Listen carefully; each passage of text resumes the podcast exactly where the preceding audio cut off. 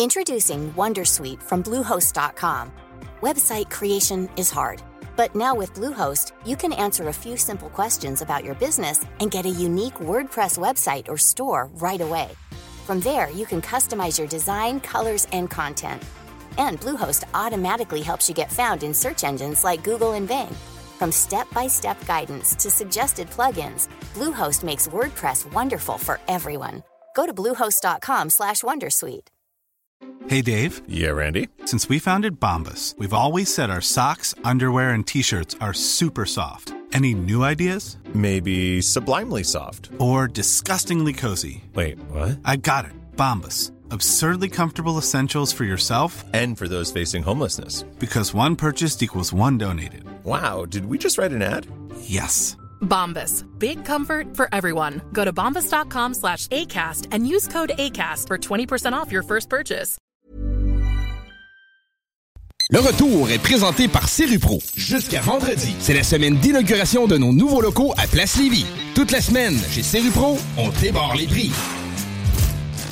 Mesdames, Messieurs, le retour du 96.9. Le retour du 96.9. Les salles nouvelles. Actualité, politique, entrevues, faits divers. Du junk et de la pourriture en masse. Tu veux du sale Tu veux du sale Elle veut du sale Tout le monde veut du sale, sale, sale.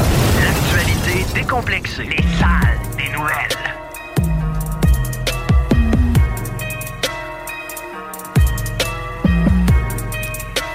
Salut la gang! Plus fort que ça, j'ai rien entendu. Salut la gang! Salut!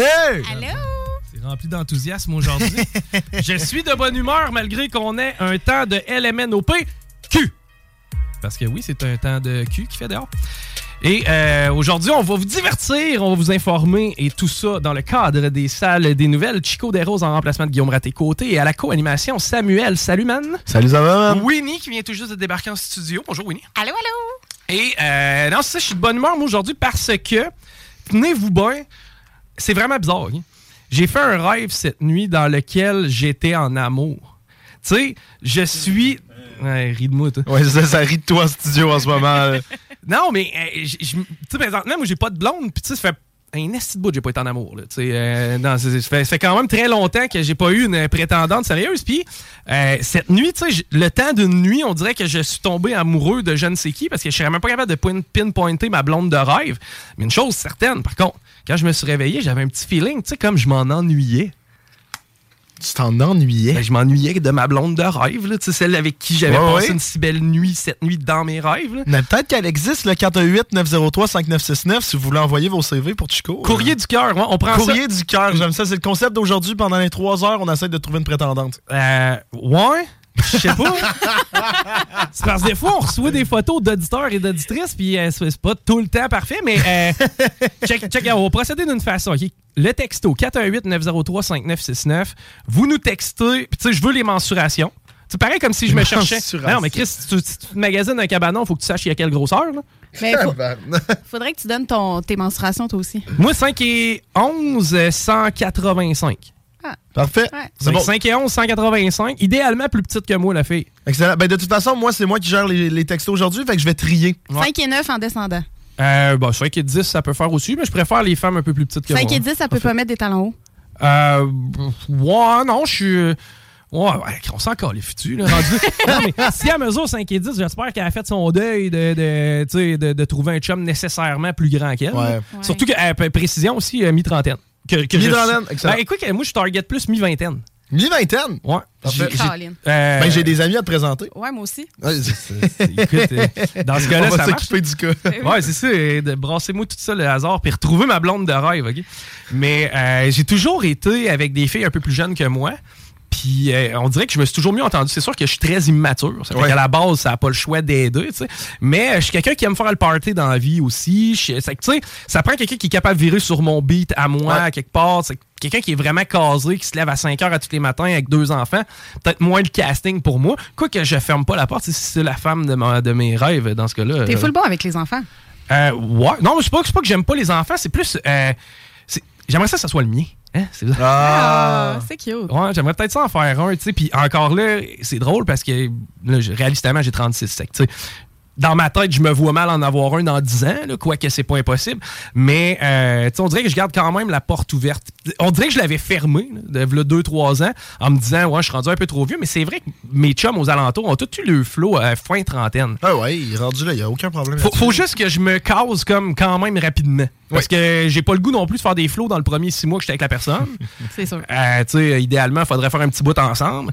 Et- mais en tout cas, ce- ce- ce- ceci dit, on a-tu des prétendants là, présentement? ou, euh? Non, en ce moment, au 418-903-5969, on reçoit aucun. euh, On, veux- on reçoit aucun texto? Aucun texto, malheureusement. tabarnak, c'est vendeur. Je moi. pourrais en envoyer un juste pour faire. euh, Ouais, c'est ça, vous allez Juste me pour faire. Ah oui, ni mets-toi sur le coup. hey, euh, je veux parler de Bruno Marchand. Je commencerai pas avec ça. Hey, je vais revenir à ces étoiles filantes parce que je Oui. sais que t'aimais ça, euh, Winnie, hier, quand j'en jasais. Tellement. Ben, euh, euh, pourquoi je veux revenir là-dessus? Parce que je veux pas que vous vous inquiétez outre mesure, OK? Parce que il y a quand même...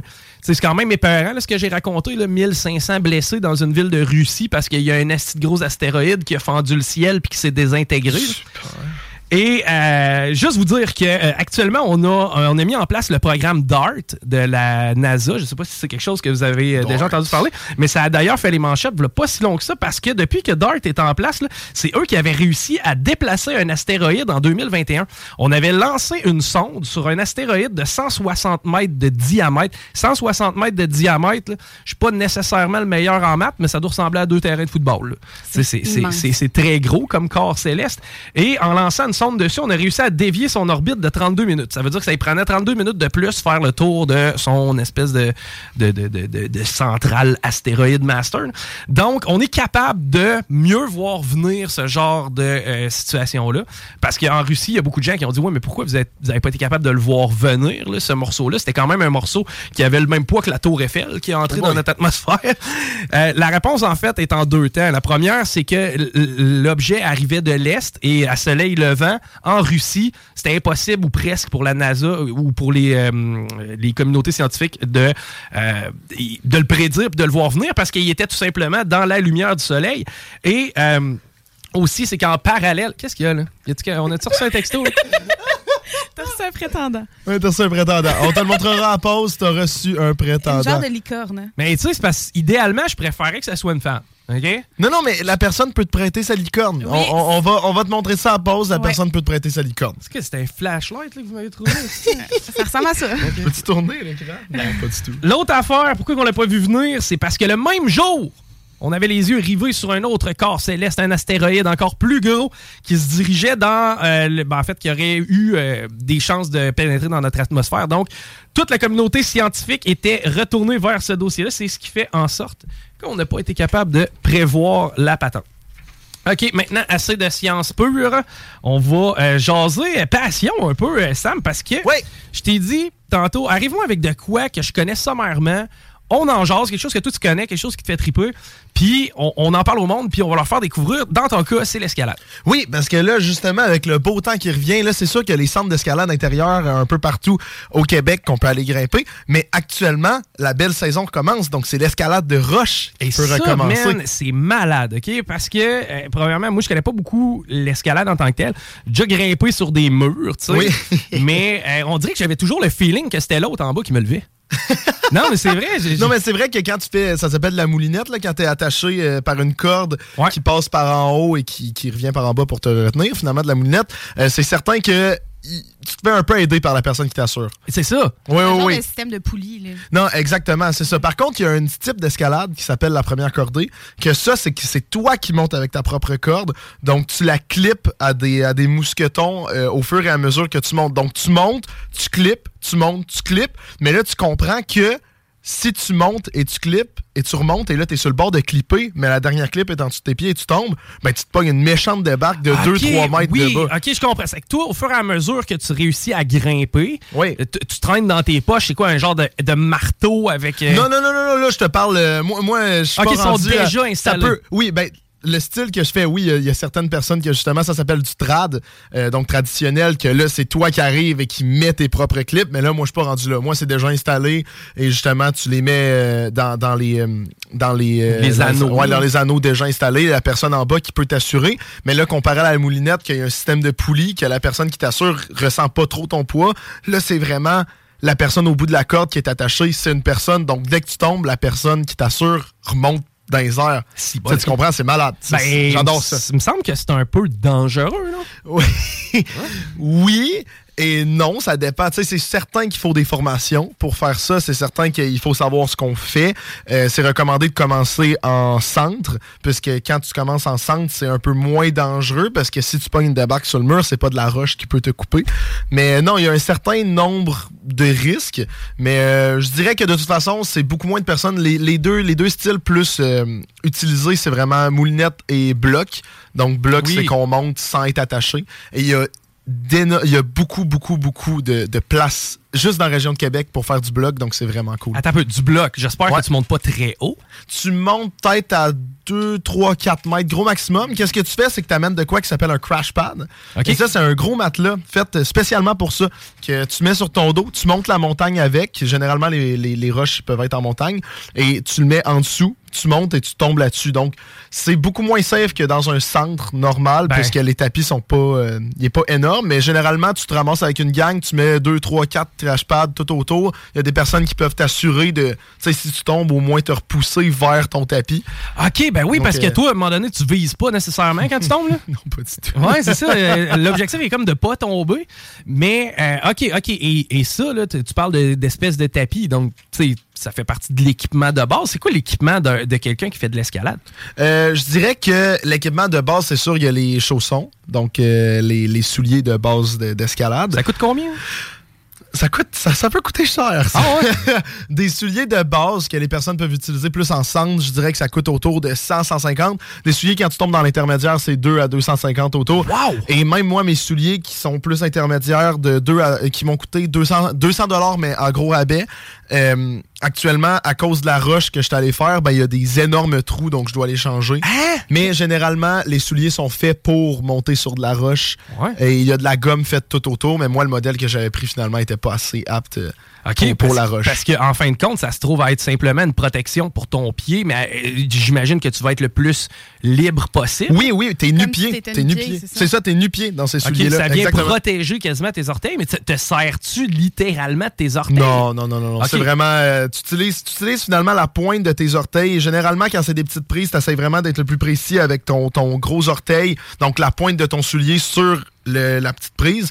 Mais euh, non, non, non. C'est vraiment, tu sens pas. euh, tu peux pas bouger tes orteils. C'est vraiment, tes orteils sont coincés au bout euh, du soulier.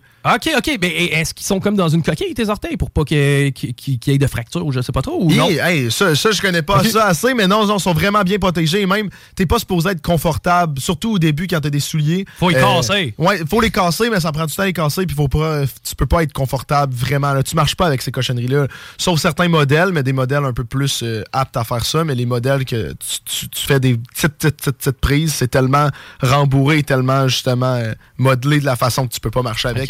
Mais tes spottras, t'es-tu déjà allé au Mont Wright? Euh, oui, mais tu sais, pas, euh, pas en mode escalade, là, plus en mode marchage. Oui, parce que là, il y a plusieurs personnes qui se le demandent, justement, les personnes qui, qui, qui voient des personnes avec des gros matelas sur leur dos, ben c'est justement, c'est nous. OK, c'est vous qui allez faire de- Oui. de- du bloc. là, Le comme Mont ça. Wright, là, c'est un énorme spot d'escalade, de blocs et de moulinettes et de première cordée. Ah, ouais. Donc vraiment un peu de tout. Et euh, surtout en bloc, il y a des, euh, des topos que ça s'appelle, donc des, des mini-livres avec toutes euh, les, les possibilités sur les roches. Et toutes les roches au Mont Wright ont des noms. Donc, euh, tu sais, moi, je pourrais monter au Mont Wright avec toi et te dire, OK, ben ça, c'est la terrasse, ça, c'est la six faces, ça, c'est la baleine, ça, c'est la molaire. Tu sais, des, des- Wow! ils ont tous des noms et ils ont chacun leur, leur niveau de difficulté et leur tracé que tu peux retrouver sur Internet.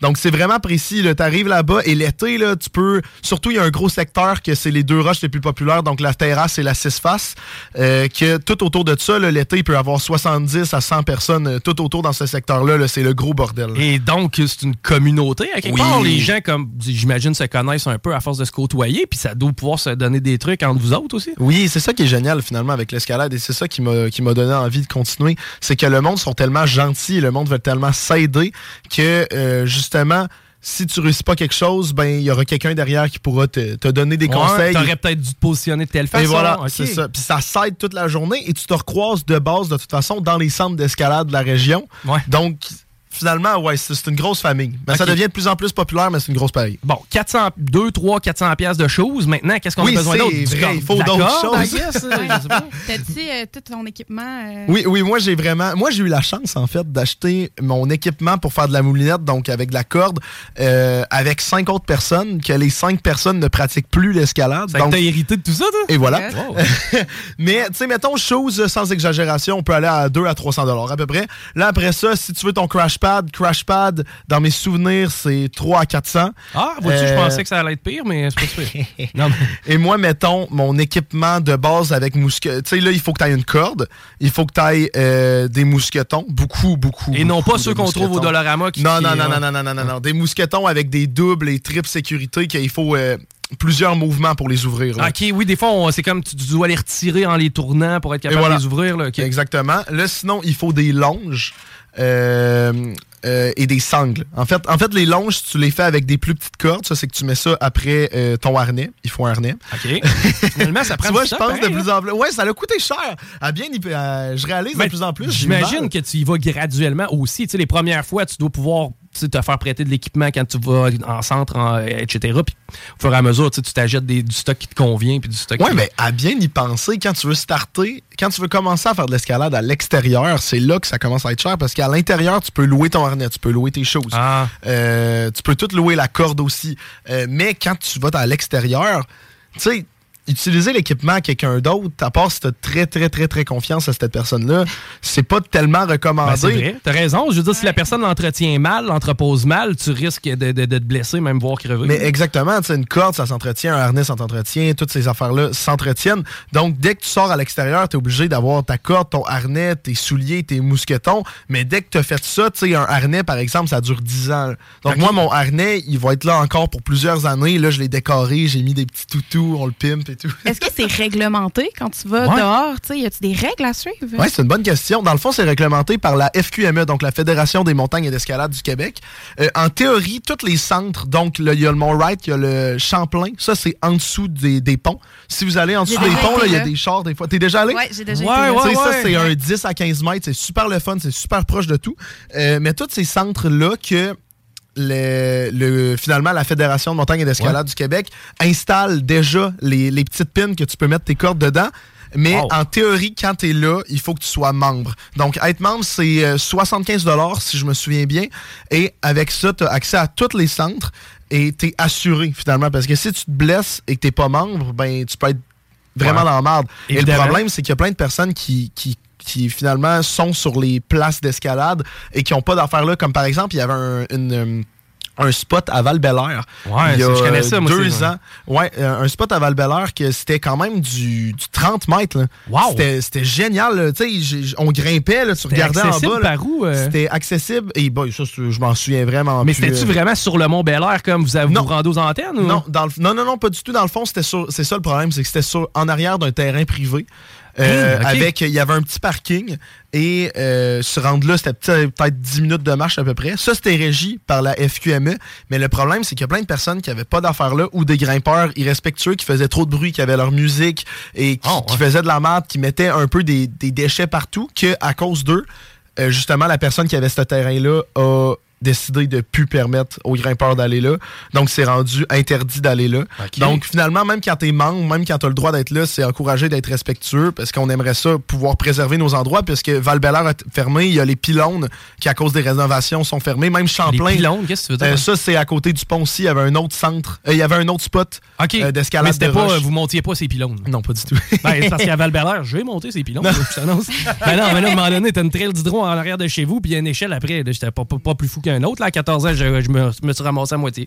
Est-ce que c'est n'importe qui qui peut être membre? Tu sais, mettons, moi, j'ai jamais fait d'escalade de ma vie. Oui, oui, tu peux être membre. Tu sais, c'est ça l'affaire aussi, c'est que quand tu vas, par exemple, à Champlain, donc toi, t'es déjà allé, en théorie, tu pourrais grimper, il y a personne qui va te dire non, tu peux pas. Tu sais, c'est- c'est dangereux, euh, t'as pas les formations pour. Ils regardent pas si t'as tes formations. C'est recommandé d'avoir une formation, mais il y a personne qui est là pour te dire ne le fais pas. Euh, par contre, il y a Délire Escalade, donc avec qui j'ai fait ma formation, euh, qui est assez implanté dans la région de Québec, qui envoie des fois des personnes comme par exemple. euh, euh, par exemple, moi j'ai fait ma formation avec quelqu'un du délire.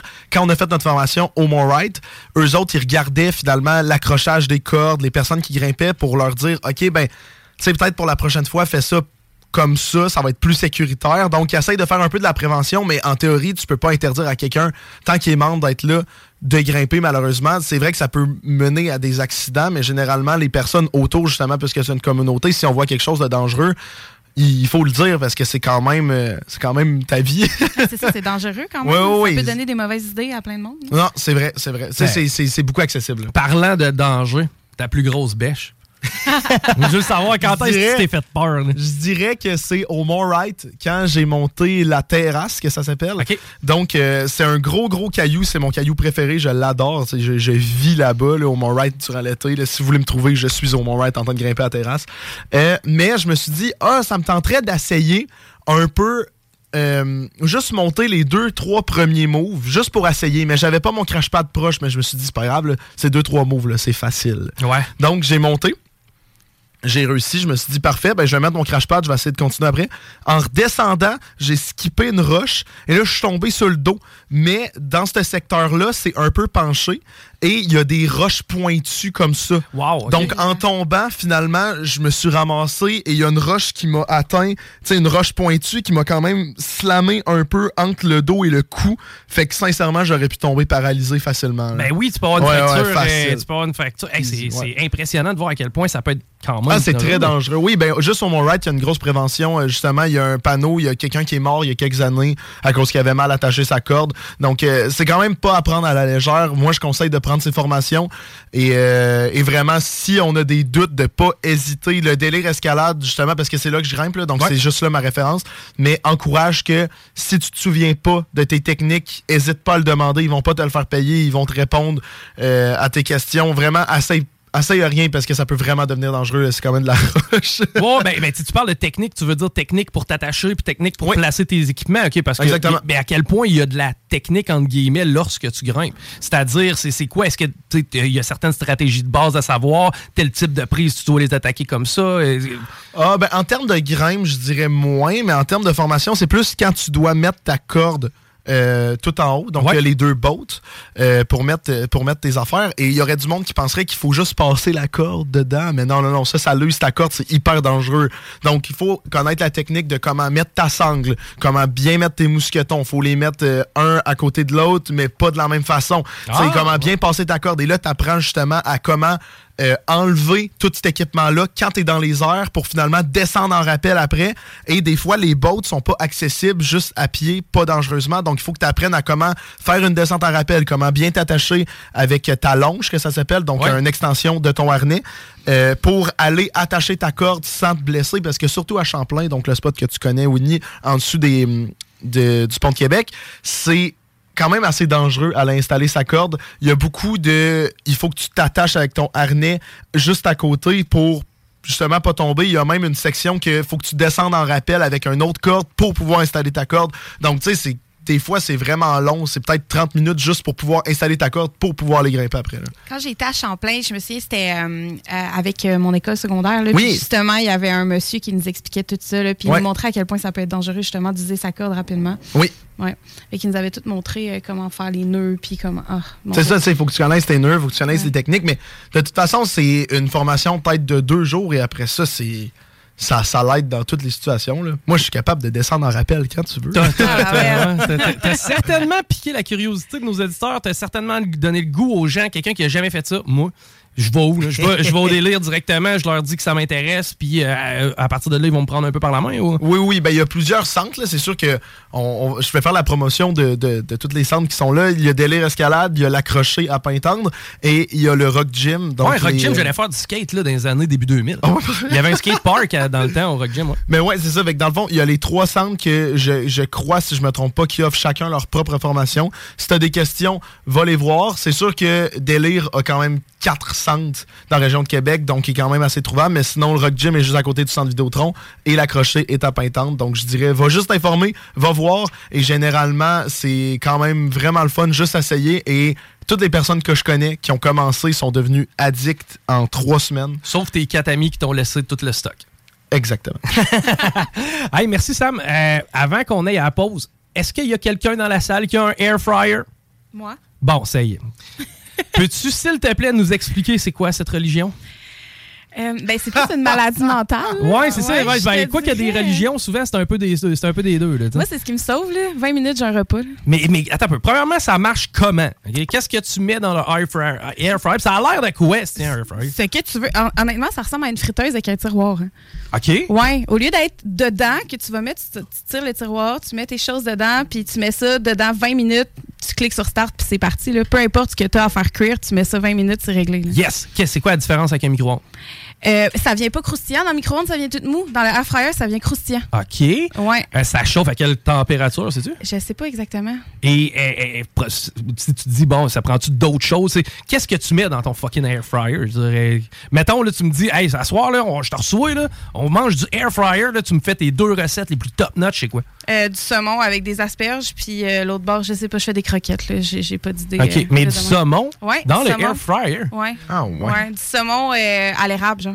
J'ai Ok. l'impression que ces personnes-là, les personnes qui ont un air fryer, ils sont partants de tout faire Ah ouais, au mais air fryer. tout faire C'est dangereux. Je, je- je vais poser ma question autrement. As-tu un air fryer parce que tu sais pas comment faire cuire du poisson Ah! habituellement? Non, pas du tout. Je J'ai ça pour sauver du temps. Pour vrai, Ok, c'est vraiment pour sauver du temps. T'as pas besoin de partir le four. Quand tu le pré-chauffes, ça prend 5 minutes puis c'est fait. OK, c'est bien Tiggy aussi qui nous fait signe. Toi, tout en a, un air fryer. là.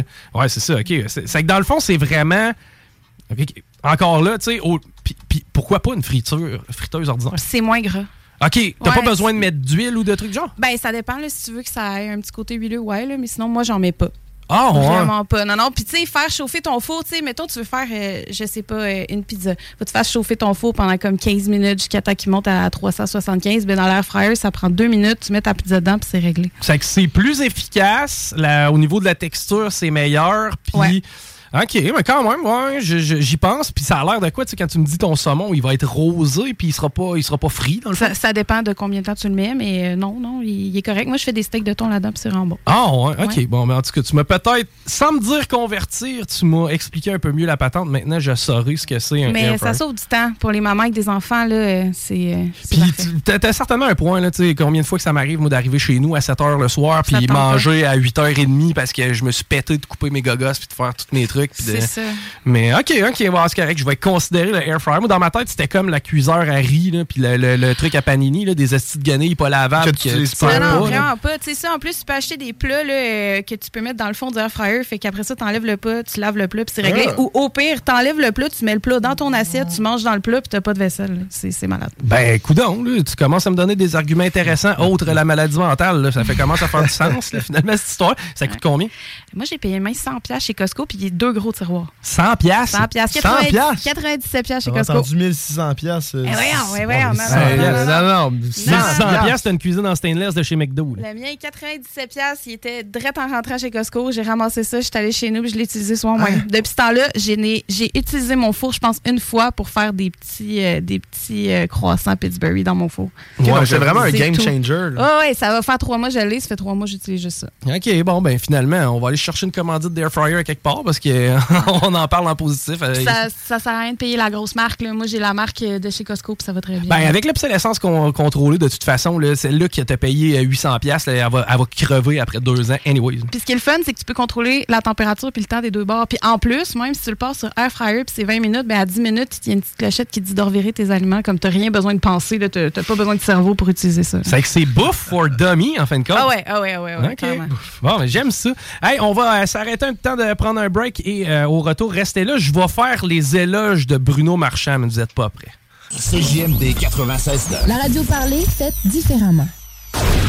CJMD 96 Téléchargez l'application Google Play et Frito-Lay, on a une place pour toi. CJMD. La radio des classiques, baby. Frito-Lay, on a une place pour toi. Ici, ils vont crever. Vous écoutez présentement CJMD au 96.9, la seule radio hip-hop au Québec. Check it out.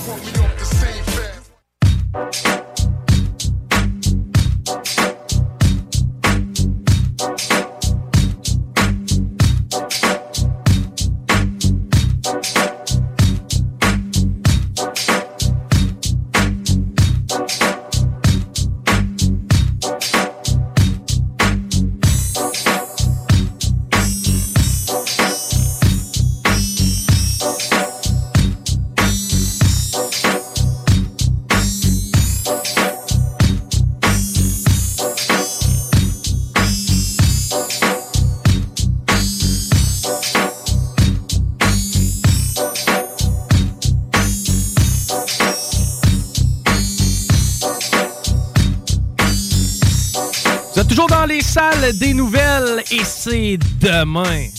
Demain que ça commence le Country Storm et c'est gratuit demain spécifiquement. Donc le jeudi 4 mai, du côté de Saint-Étienne, notre chum Marteau qui organise un méchant party. Parce qu'un Country Storm, tu t'assures d'avoir du plaisir quand tu vas là.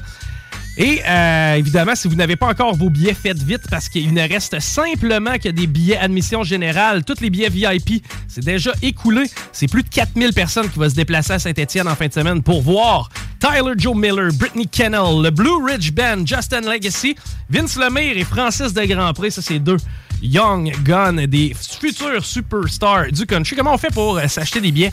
Eh bien, c'est facile, c'est countrystorm.ca. Le site web est hyper intuitif. Vous allez d'ailleurs me voir, voir Sam, voir Winnie qui était avec nous un peu plus tôt. Beaucoup de gens de CJMD y seront. Beaucoup de gens des médias en général vont y être aussi parce que Marteau en fait partie et il est bien entouré. À noter, entre autres, Patricia Catherine Guillemette, mon ancienne collègue et amie. D'ailleurs, c'est elle qui m'a prêté un micro pour la première fois. Et donc, si vous voulez venir nous serrer la pince, ça va nous faire plaisir de danser sur les meilleurs succès de Luke Combs, Morgan Wallen, Zach Bryan, Bailey Zimmerman, entre autres. Et le Blue Ridge Band, c'est un band d'ici, ça. Les gars sont super sharp, euh, des covers, entre autres. Bref, vous ne devez pas manquer ça. Méchant gros party. Pour ma part, j'y serai ce samedi.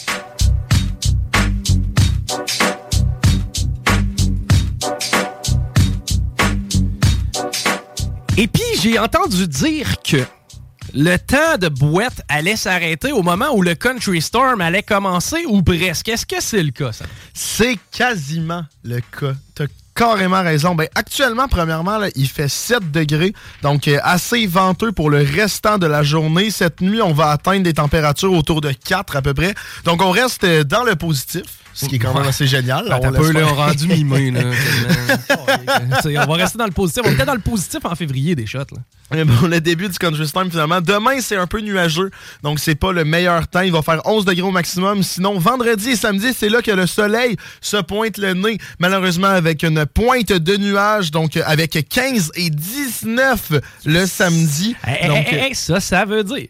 Il va y avoir des belles filles avec des chapeaux de cowboy, mon homme. Non, non, non, mais pour vrai, même si le country, ça te parle pas nécessairement, viens faire un tour. Viens faire un tour parce qu'un party organisé par Marteau, c'est un party. Ben, sincèrement, là, je pense que la meilleure façon de le vendre, c'est que moi, j'aimais pas le country l'année dernière et j'ai eu des billets grâce à CGMD. Je suis allé et sincèrement, je suis un fanatique de spectacle. Je vais à énormément le show et c'est un des meilleurs shows que j'ai vu toute ma vie. J'ai tripé, le monde sont génial et c'est le plus beau party que tu pourrais aller du mois. Là. Le monde est smart. Ah, sont tellement nice. Du monde accueillant, du beau monde, du monde tripant, euh, de l'alcool bien en masse, comme on aime ça. Mais tu sais, à un moment donné, ça reste un samedi soir, Jésus-Christ, on peut-tu en profiter? Eh bien oui, on va en profiter avec le chum marteau. Donc, la météo qui va quand même être assez, euh, assez cool. C'est, hey, 15 et 19 quand même. Ben, on va le prendre, on va le prendre, ça va faire du bien. Bon, hey, je te parle de Bruno Marchand. Pourquoi? Parce que Bruno a fait une sortie et habituellement, je suis un des plus grands euh, critiques du travail de Bruno Marchand. Et il a fait une sortie euh, par rapport au tramway. J'en ai retenu quelques phrases.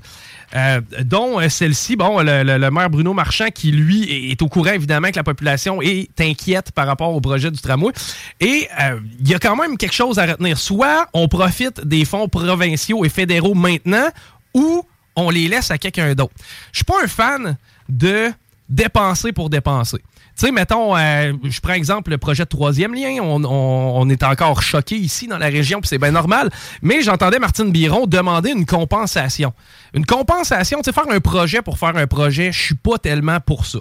Par contre, il faut comprendre quelque chose, puis c'est là où Bruno Marchand fait un peu de pédagogie, puis je le trouve intéressant, parce qu'il l'a pas assez fait, à mon avis. Il a pas assez bien parlé du projet, il a pas assez bien défendu le projet de tramway, et trop souvent, je l'ai trouvé, euh, sans dire hautain, euh, on aurait dit que lui avait compris, puis nous autres, on comprenait pas, mais c'est parce qu'on était cave. Puis moi, me faire parler de même, j'aime pas ça. Par contre, quand tu m'arrives avec des arguments intéressants puis intelligents, là, ça fait un peu plus de sens.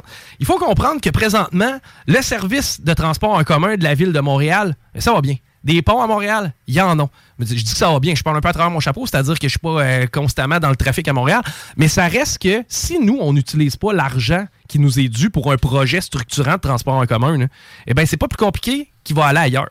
Puis on a-tu vraiment encore le goût de voir Montréal construire un projet avec le pote auquel on contribue en tant que Québécois, se bâtir quelque chose en se disant Ah non, nous, on va se serrer la ceinture et nous, on, on, fera rien, on bougera pas parce qu'on n'en a pas nécessairement de besoin.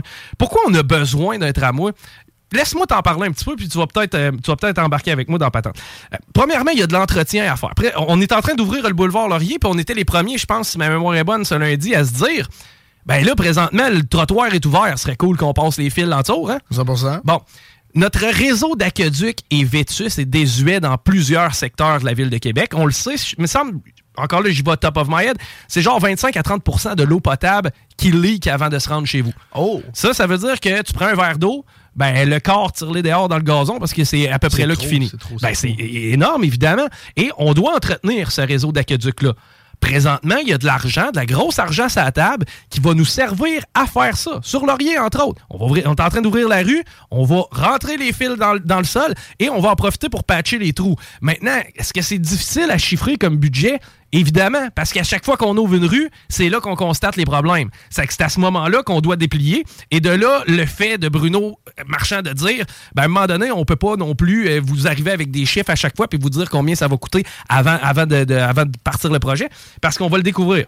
Maintenant, As-tu déjà fait du tourisme, Sam? Oui. Bon, tu t'es déjà promené dans. As-tu déjà visité d'autres grandes villes américaines? Euh, grosses grandes villes américaines, je dirais New York, Boston, Toronto, des, des, villes assez classiques comme ça. All right. Euh, Boston. As-tu utilisé du service de transport en commun ou t'avais ton char? Eh, ça fait tellement longtemps. Non, non, non, c'est. Euh, non, j'avais 14 ans, là, donc. ouais, transport en commun. Ouais, c'était quoi? Métro, autobus ou. C'était autobus. OK, autobus. New York? New York, on se promenait en métro. Métro. Bon. Oui, très efficace d'ailleurs. Pas de casse-tête, hein? Pas de casse-tête. C'est simple, ça a un itinéraire, ça s'en va là. That's it. OK? Tu vas aller Madison Square Garden, tu vas aller Times Square. Tu vas là, tu checkes la map, puis tu sais, le métro ne passera pas par des raccourcis. Hein? Il va s'en aller là parce qu'il y a une rail qui dit mène un touriste, en général, va utiliser du transport en commun structurant dans des grandes villes et non pas des autobus au hasard. Personnellement, là, si tu me dis qu'il faut que tu t'en ailles à Place Laurier à partir du site, c'est JMD, là, je sais même pas quel bus prendre, je sais pas à quelle heure qu'elle passe, je sais pas quel numéro, je sais pas mes billets, je sais même pas... Et attends, attends, ils seront sûrement annulés de toute façon. Bon, tu sais, il est déjà. Notre système de transport en commun est déjà assez désuet, ou en tout cas, du moins déficient. Euh, et, tu sais, moi, personnellement, j'aillerais pas ça, pas me casser la tête laisser mon char à Place Laurier, embarquer dans le, dans le train jouet, puis débarquer sur Grande Allée. Je trouve que ça fait quand même du sens. Et à, tous ceux qui diront Ouais, mais là, ils veulent rendre le centre-ville inaccessible, Place Laurier. Galerie de la capitale. Quand tu vas aux Galerie de la capitale, tu rentres-tu ton char chez Simons? non, non, tu le parques en dehors, tu te promènes à pied à l'intérieur des Galeries de la capitale. C'est un peu le même concept qu'on veut faire avec le Vieux-Québec. Est-ce que c'est logique d'encombrer le Vieux-Québec de véhicules pratiquement vide. Tu sais, moi, j'ai mon char, c'est pas un gros char, j'ai un Civic 4 places. Là.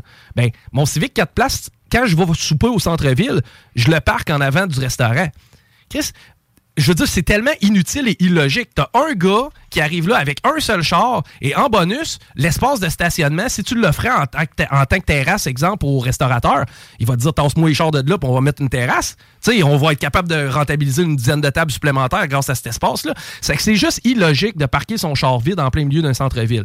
Et encore là, le projet de tramway, je crois, que, tu sais, pour une ville qui aspire à avoir des touristes un peu comme Québec, ça reste qu'on a un centre-ville historique, Jésus-Christ. Il y a un château qui a été construit là, c'est une des plus grandes merveilles du monde. Mais est-ce qu'on a vraiment besoin que, nos que les touristes en tant que tels se grattent la tête avec nos services d'autobus un peu aléatoires? Des fois, c'est des express, ils arrêtent, ils arrêtent pas. Tu sais, personnellement, je suis même pas capable de te dire je vais prendre l'autobus cet après-midi, m'en aller à la Place Laurier. Je sais pas. Ça, c'est quand même relativement triste. Ben oui, mais à quelque part, c'est parce que c'est un peu complexe pour n'importe quel néophyte de, commencer à prendre la bus. Euh, faut commencer à quelque part faut commencer à quelque part. Puis si on commence pas à quelque part à mettre en place un système de transport en commun structurant, ce que nous offre le tramway, eh bon, on, laisse tout simplement des arguments à tous ceux et celles qui chiolent sur le transport en commun. Parce que on le rend pas plus efficace, parce que, euh, en fait, pour toutes ces raisons-là, à un moment donné, la ville n'a pas le choix de faire OK, vous trouvez que notre, notre façon de nous mouvoir dans le transport en commun est inefficace, ben on va commencer par mettre des trucs en place et on va essayer de l'optimiser. Le geste à faire selon la ville, à un moment donné, c'est à eux de le faire en premier. Et faut aussi comprendre c'est quoi la mission d'un maire puis c'est quoi la mission d'une ville. Tu as probablement déjà entendu parler de l'étalement urbain, c'est-à-dire les gens qui veulent s'acheter un bungalow un peu plus à l'extérieur parce que, bon, premièrement, c'est moins cher. Deuxièmement, tu as accès à un terrain. Troisièmement, tu sais, pour élever une famille, c'est beaucoup plus simple. Tu as besoin d'un peu plus de place. Tu veux pas élever nécessairement ta famille dans un 4,5. Mais tu sais, tout ça, c'est compréhensible et j'en suis. Je veux dire, j'ai une maison en banlieue. Oui. Je, je- je plaide coupable. Maintenant, pour ce qui est du maire, en tant que tel, lui, ce qu'il faut, c'est qu'il se présente en nous offrant un programme avec le moins de taxes possible. Tu sais? Et est-ce que c'est plus rentable pour lui de déplacer un troc à vidange dans un quartier à l'autre bout du monde, d'aller euh, ouvrir des rues euh, avec la- la- en, en pleine tempête de neige, on va, on va déneiger des rues pour quatre maisons des fois. Après ça, l'aqueduc, on est pas rien pour passer des tuyaux d'eau, mon homme. C'est une grande, grande, grande portion juste pour desservir une seule famille qui habite dans un bungalow. Pour lui, ça coûte cher. Par contre, si tu viens t'installer dans un condo au centre-ville, eh ben, le truck à vidange, il va passer à côté de chez vous, mais il va ramasser les vidanges de tout le monde en même temps. Ensuite de ça, par définition, ta rue va être déblayée parce que c'est un artère principal. Donc, pour le maire, ça lui permet de gagner en efficacité puis de gagner aussi en taxes et impôts. Est-ce qu'il va falloir éventuellement trouver une façon de moduler les taxes un peu différente pour épargner ceux qui font le sacrifice de venir vivre dans une tour à condo versus quelqu'un qui a le luxe de se payer une maison moins dispendieuse en banlieue? Probablement.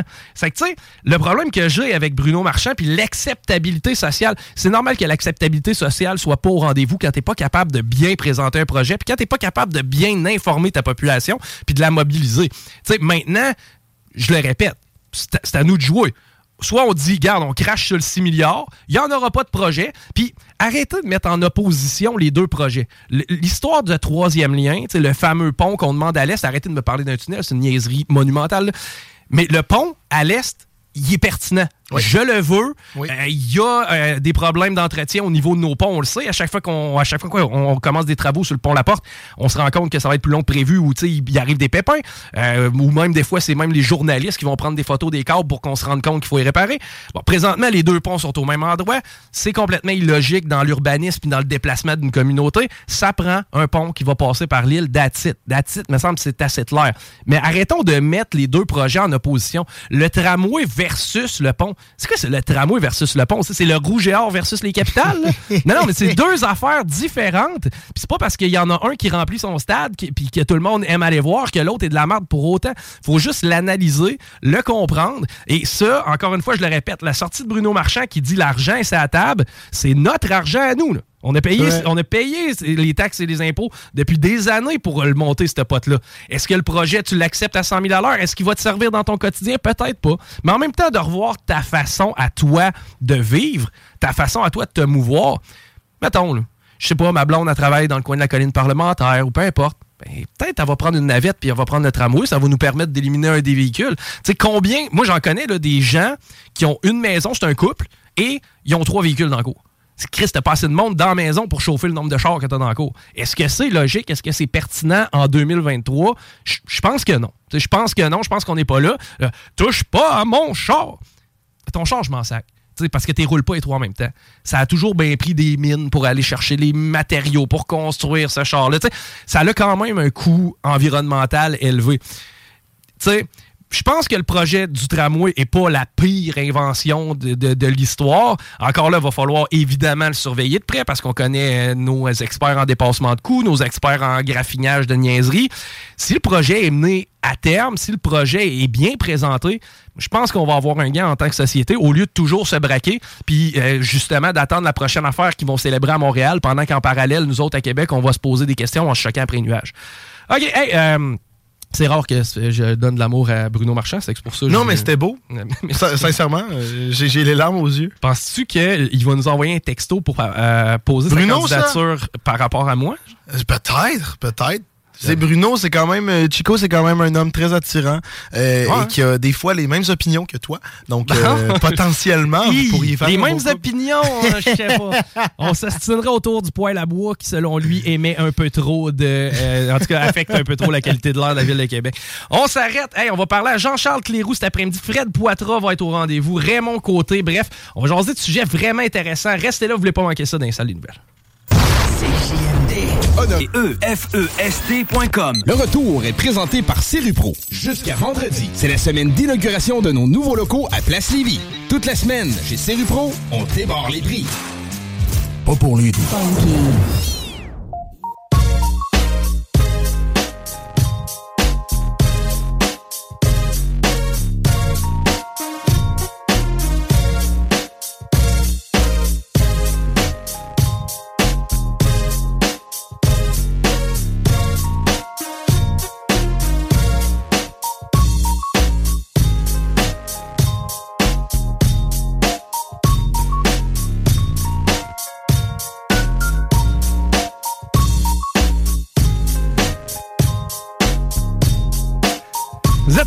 Salles des nouvelles d'ailleurs. Merci de nous écrire. On a euh, des commentaires du côté du texto, entre autres, pour euh, le pont qui, passerait sur l'île d'Orléans. Tu sais, on nous dit souvent, ouais, ça défigurerait l'île, ouais, ça serait pas esthétique. Présentement, on a des pylônes qui détruisent le, le visuel de l'île. Puis encore là, est-ce qu'on va laisser 12 000 personnes gérer un arrondissement d'un million? Vraiment, là. À part de ça, sur l'île, la moitié des maisons sont à vendre. Je comprends que c'est cute, puis j'ai pas le goût non plus de briser l'île d'Orléans.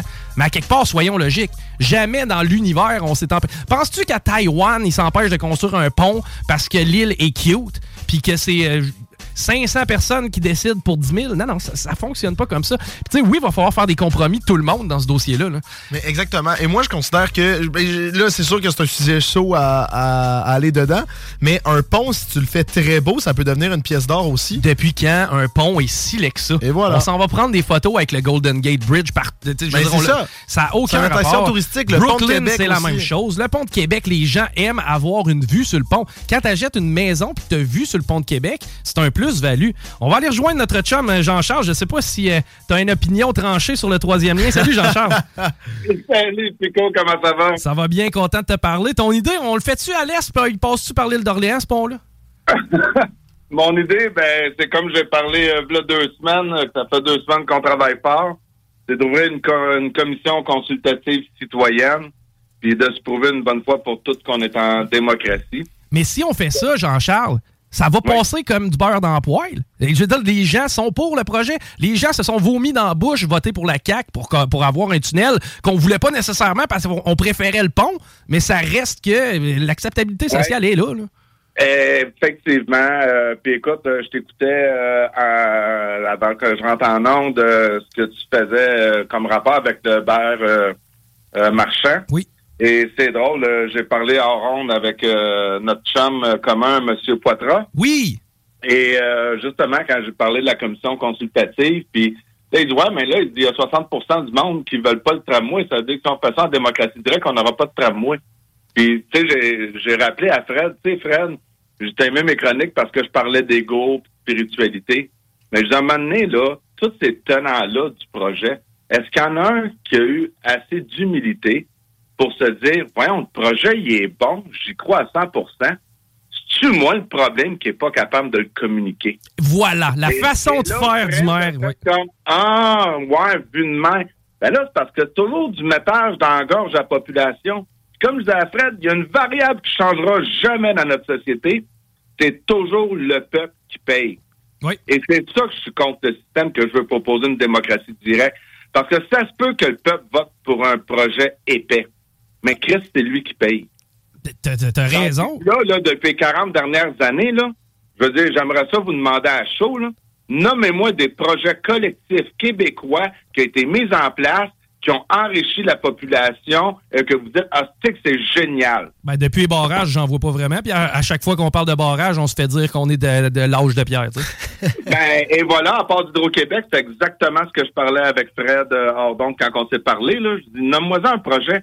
Sauf que tabarnouche, on est rendu à plus de 300 milliards de dettes, puis personne n'est capable de me donner de projet d'enrichissement collectif. Et je vais, je vais même ajouter, pour les gens de la ville de Québec, la population de Québec, on a construit un aréna à 400 millions qu'on a tout payé, qui est encore vide. qui est encore vide. Donc, c'est pour ça que moi, je table, euh, puis comme je disais, que je suis bien placé pour mettre en place cette commission consultative, parce que, comme j'ai fait campagne, je me répète un peu, il deux semaines, puis j'ai rencontré les citoyens. Ouais, mais toi, les citoyens sont mindés, c'est le mindset que la politique a réussi à mettre en place. Laissez-nous vous faire des promesses. Croyez-nous, un coup au pouvoir. C'est pas, tu sais, je veux pas être dérisoire, là, mais la politique est mal menée euh, depuis deux semaines à cause de cette histoire-là du troisième lien. Mais quand on se parle autour de la table, là, on va dire vraies affaires. Qui c'est qui croit en politique et les promesses électorales? Ah, maintenant, écoute, moi, c'est fini, terminé, là, puis c'est plate à dire que Ben, pas juste maintenant, tu sais quoi, on va dire vraies affaires. On s'aurait parlé de ça, le six mois, un an. Ah, les politiciens. C'est toujours la même joke que j'entends autour de toutes les tables, moi, là. là. Ouais, mais souvent, le cynisme est- est- est- apparaît, mais c'est des dossiers qui sont un peu plus camouflés, tu sais, des histoires de corruption. puis tu sais, c'est- oui, ça Et nous voilà. écœure, mais en même temps, on sait pas tout. Là, on s'est fait dire ça va être bleu, puis c'est rouge. C'est complètement l'inverse. Exactement, exact. Celle-là est plus flagrante. Fait que je pense pour ça que, comme qu'on a parlé avec euh, Guillaume deux semaines, pense que l'opportunité d'instaurer vraiment une démocratie directe, ayons confiance en nous autres, aimons-nous les uns les autres, remettons l'harmonie, parlons-nous à livre ouvert. Je regardais Gabriel Nadeau-Dubois qui interviewait euh, euh, notre premier ministre. Écoute, euh, il y a des rapports, il y avait quatre choses de proposées, les prix sont caviardés, puis ça finit plus le. Puis le, le je suis désolé, il est justifié de la population envers les politiciens. Oui. Tu sais, tabarnouche, je sais quoi, pourquoi le gars aurait le pouvoir de choisir un projet parce qu'il est majoritaire, les prix sont caviardés, mais c'est moi puis toi puis euh, tous les auditoires qui payent. Exact, mais c'est nous autres qui on peut pas voir le prix. C'est Nous autres, on n'a pas le droit de voir le prix. Amène-moi la facture plus tard. tu sais, Voyons. C'est ça, exact. Donc, euh, écoute, pour la commission consultative, ça, ça avance bien. Euh, puis c'est drôle, hein, comment que ça ressort. On avait reparlé dans mon autre chronique, euh, tous les points qu'on amène à démocratie directe, que les gouvernements sortent. Ben, je dois féliciter euh, M. Paul Saint-Pierre Plamondon qui a fait une excellente entrevue à Mario Dumont. Et quelque chose qui est sur notre site Internet dans les engagements depuis le jour 1, parce qu'une démocratie directe, c'est qu'on parle de l'imputabilité des élus et des hauts fonctionnaires. Dans le dossier de la SAC, hein, des fois, je sais pas. De à tous les niveaux. À, à tous les niveaux. C'est l'argent du peuple. C'est le temps qu'on reprenne une conscience collective que c'est votre argent. Faut qu'il y ait du respect de faire avec ça. Et les hauts placés qui sont responsables d'administrer votre argent, plus grand est le pouvoir, plus grand est la responsabilité. Tout le monde est d'accord avec ça. Ben, c'est comme ça que ça devrait fonctionner. ben, c'est nous autres, on l'applique. Et euh, Paul Saint-Pierre Plamondon, ben, veut déposer un projet de loi. Je l'ai appelé justement cette semaine euh, parce qu'on s'était rencontrés à Québec puis il avait dit qu'il était ouvert à ce qu'on travaille des projets communs. Donc, euh, j'ai laissé un message hier qui me rappelle parce que on est le parti le plus avancé sur ces euh, niveaux de questions-là, du changement de système, l'imputabilité, comment faire ça. Il y avait des bons points, Mario Dumont, tu veux pas être infiltré par un syndicat qui fait de la politique contre un politicien. On a ces outils-là en place de comment ça s'initie un référendum d'initiative populaire. Et comment serait euh, la façon de sonder les gens? Euh, Est-ce qu'on parce qu'on le sait, là, les taux de participation lors des questions, ben, référendaires, c'est d'autres choses, mais euh, en général, en politique, le, le taux de participation est souvent faible. Et ça serait quoi la façon que tu verrais pour pouvoir sonder les gens quasiment en temps réel? Ben, écoute, tu vas peut-être me dire que, que je viens juste d'un, sonder les gens en temps réel. Notre site Internet gère déjà ça. Si tu vas, toi, Chico, sur notre site, euh, tu t'inscris, tu fais une proposition, euh, tu parles à ton équipe, tu as un réseau d'influence, un peu comme qu'on parlait à Mme Morancy, la Chambre de commerce. Après aller faire une proposition, on en parle aux membres, les membres vont, et tu vois les appuis en temps réel arriver. Les gens peuvent aller commenter cette proposition-là. Donc, on est déjà outillés pour le faire, le, le travail de cette commission consultative-là. OK. Donc, ça va passer par le, le web, en fin de compte. Là, on est rendu en Ouais. 2023. Puis je pense aussi que ça va être la meilleure façon d'obtenir la parole des jeunes. Tu sais, Je veux dire, c'est eux qui, qui, qui vont construire le Québec éventuellement. Donc, il faut les impliquer. là. Effectivement, faut tout. Ben, moi, je me dis, tout le monde faut que soit impliqué. Puis c'est ça une commission. euh, J'ai parlé euh, la dernière émission. C'est que faut avoir les pros et les anti et voir les arguments et les laisser se challenger. Il faut pas refaire la même chose qu'on a eu dans la crise COVID, qui est tellement dérisoire que, comme par hasard, euh, tous les grands scientifiques qui ont osé se prononcer contre, ils n'ont pas eu le droit de plateau, ils n'ont pas eu le droit de parole. Il y en a même qui ont perdu le job. Rappelle-toi le prof à l'Université Laval, là, Patrick Provost. Oui, ben Patrick, oui, qui vient de m'écrire par courriel justement euh, ça. Donc, euh, euh, puis il y en a d'autres, là. euh, Je veux dire, un prof d'éthique aussi. J'ai passé euh, Patrick Provost en entrevue. J'avais un autre professeur qui était professeur d'éthique qui a été suspendu parce que dans son travail d'éthique, il a voulu se faire questionner les jeunes et qui ont dit, bon, voici la situation COVID que vous connaissez tous. Voici, il y en a d'autres qui y croient pas. Voici leurs arguments. Qu'est-ce que vous en pensez? Puis il a été suspendu. Tu sais, euh, comment on a- dans mon temps, on met- on mettait sur mute là, la, la sourdine à la télé. C'est fou comme il y a une certaine phase de la population qui est toujours en sourdine. Ben, tout à fait. Ben, là, c'est incroyable. Donc, moi, c'est ça que je veux faire. Moi, moi je, je crois fondamentalement en l'être humain. Euh, j'aime le Québec. Euh, c'est, je, suis- vraiment, c'est mes racines. Je crois qu'on est un des plus beaux peuples sur la planète. Euh, notre niveau d'accueil, euh, malgré que tu as certains élus qui ont eu des discours que je trouve complètement déconnectés de dire qu'il y a des problèmes de racisme puis tout ça, c'est des problèmes que je considère, moi, euh, qu'il y en a, qu'il faut s'en occuper. Évidemment. Mais pas d'en prendre toute la place parce que, je veux dire, j'ai tellement de témoignages, moi, j'ai des amis noirs, asiatiques, musulmans, juifs, tout. Puis euh, la- majorité des gens sont excessivement bien accueillis par le peuple québécois. Donc, c'est le temps qu'on se remette à se reparler. La crise COVID a euh, carrément euh, défait ça. Mais ça, ça Jean-Charles, c'est du beau patriotisme. Puis c'est fou comme le patriotisme a pris une swing. Tu sais, c'est quasiment rendu qu'on rit des, des- des gens qui sont patriotiques. Ah, mais, mais, mais ce que tu dis là, ça rassemble. Ben, je crois sincèrement, oui, que j'ai un message euh, rassembleur. Moi, je veux dire, euh, on parle de conscience euh, sociale, on parle de, euh, de vivre ensemble. Mais oui, effectivement, des fois, tu peux avoir une idée, ton voisin n'a pas la même idée. C'est- une question de saillir et de pas se parler. Et quand on approche une idée, ben, élève ton niveau de conscience, élève ton niveau d'argumentation, et ça se peut que, que ton prochain puisse modifier sa façon de penser. Mais si ton seul objectif, si je te parle, moi, Chico, c'est de te vendre mon idée, puis je sais que tu penses pas comme moi, puis je t'en maudis parce que t'as pas acheté mon idée, ben là, c'est encore là, on revient avec des problèmes d'ego puis des problèmes d'éducation. C'est pas comme ça, ça fonctionne. Tout le monde a le droit à son idée, et c'est les collectifs ensemble, tous ensemble, qu'on va créer le Québec de demain puis un meilleur Québec pour nos enfants. Un bon débat, ça fait juste des gagnants. Au final, Oui. peu importe la décision qui sera prise, au moins, on va avoir retourné la médaille sur ses trois faces, comme tu dis. Effectivement, c'est ça. Toujours trois côtés de médaille. Puis euh, pour ça que moi je dis la commission, ça serait un des plus belles outils pour réinstaller une harmonie à travers les Québécois. Puis euh, je, le vibre euh, profondément. Je, le vibre profondément. J'ai confiance en l'intelligence de mon prochain. Puis c'est ça que je dénigre de la politique euh, et certains politiciens des fois, c'est que on dirait que toujours c'est du mettage d'idées dans la gorge. Puis ça, j'y crois pas. Puis tu l'exprimais tantôt, hein, quand t'as fait, ben là, tu comprends pas, tu te parler comme un enfant quand t'avais critiqué des fois les sorties que M. Marchand avait faites versus la dernière qu'il a faite. Oui. Ben, c'est trop présent, ça, en politique aussi. C'est, c'est comme ça, c'est comme ça. Moi, mais si tu comprends pas, ben, c'est comme si t'as l'impression, non, t'es trop bête. Non, ça se peut que ça soit toi qui s'exprime mal ou qui est pas capable d'exprimer euh, tes idées, là. Exactement. En même temps, tout le long de la pandémie, c'est de cette façon infantilisante-là qu'on s'est fait traiter aussi. Tu sais, tu dis, j'ai confiance en l'intelligence de mon prochain. Ça a Ouais. été tout l'inverse lors de la pandémie par la CAQ. là. OK, sauf que ça, bon, là, on va tomber dans des choses plus sérieuses. Ça, on a été victime, ben, au Québec et à travers le monde, d'une ingénierie sociale.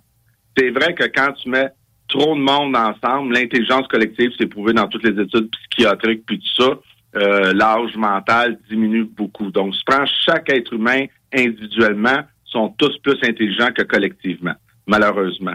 Et ce qui a été fait pendant la pandémie, que tu vas regarder des études psychologiques qui ont été faites sur des euh, masses, des populations et tout ça. Une des façons de manipuler un peuple, c'est de le parler de façon infantilisante. Donc, c'est pour ça que moi, j'ai tout de suite vu la game parce que, à cause de mon côté spirituel et je m'intéresse à tout ce côté-là de développement personnel, c'est toutes des études. euh, donc, je les ai vues utiliser exactement les stratégies de manipulation de masse. Qui ont été vendus par des films de communication qui avaient tous les mêmes Oui. stratégies. Ben, même à l'OMS, il y a l'OMS 2.0, que là, l'OMS veut se targuer que tous les pays qui vont signer, un peu comme le pacte de Marrakech au Canada. L'OMS 2.0, tous les pays signataires, c'est qu'ils vont être tributaires, que l'OMS déclenche une pandémie, des mesures à mettre contre une pandémie. Les pays n'auront plus rien à dire. Fait que le premier ministre qu'on a de Justin Trudeau, euh, de voir comment la santé publique euh, du Québec a géré ça, on s'en va directement. Ça va faire partie des prochains dossiers que euh, je veux présenter aux citoyens, de dire réveillez-vous. Et quand tu regardes l'OMS, qui est le président de l'OMS, et ensuite une des principales à l'OMS, mais tu te rends compte que c'est une psychiatre spécialisée dans le- la manipulation des comportements. C'est très inquiétant. Les- Moi, ce que je dis, c'est que faut laisser la liberté d'expression à tout le monde. Les comptes se peintureront dans le mur. Mais là, c'est pas ce qu'on a vécu dans la dernière crise, puis c'est pas ce qu'on vit avec le troisième lien. C'est c'est juste du ramassis de niaisage.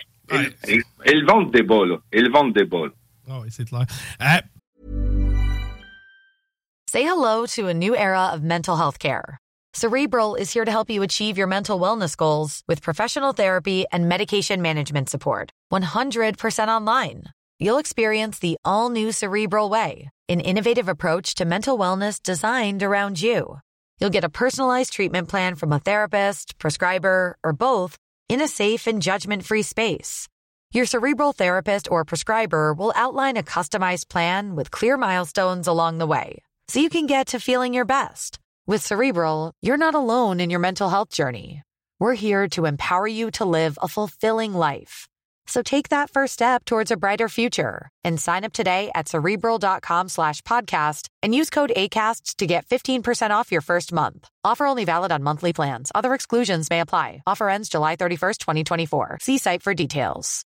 Hey, Dave. Yeah, Randy. Since we founded Bombus, we've always said our socks, underwear, and t shirts are super soft. Any new ideas? Maybe sublimely soft. Or disgustingly cozy? Wait, what? I got it. Bombus. Absurdly comfortable essentials for yourself And for those facing homelessness. because one purchased equals one donated. Wow, did we just write an ad?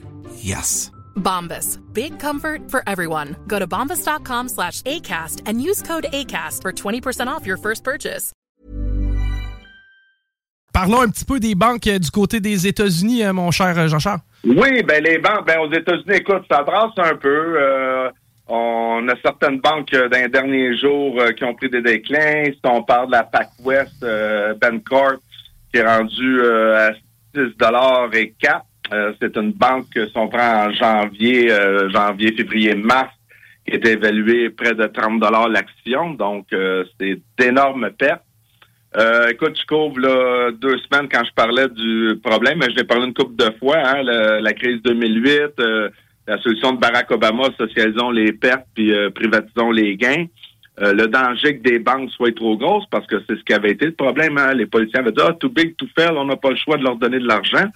Mais écoute, des, des banques vont mal. C'est les banques régionales qui souffrent beaucoup de l'insécurité des gens.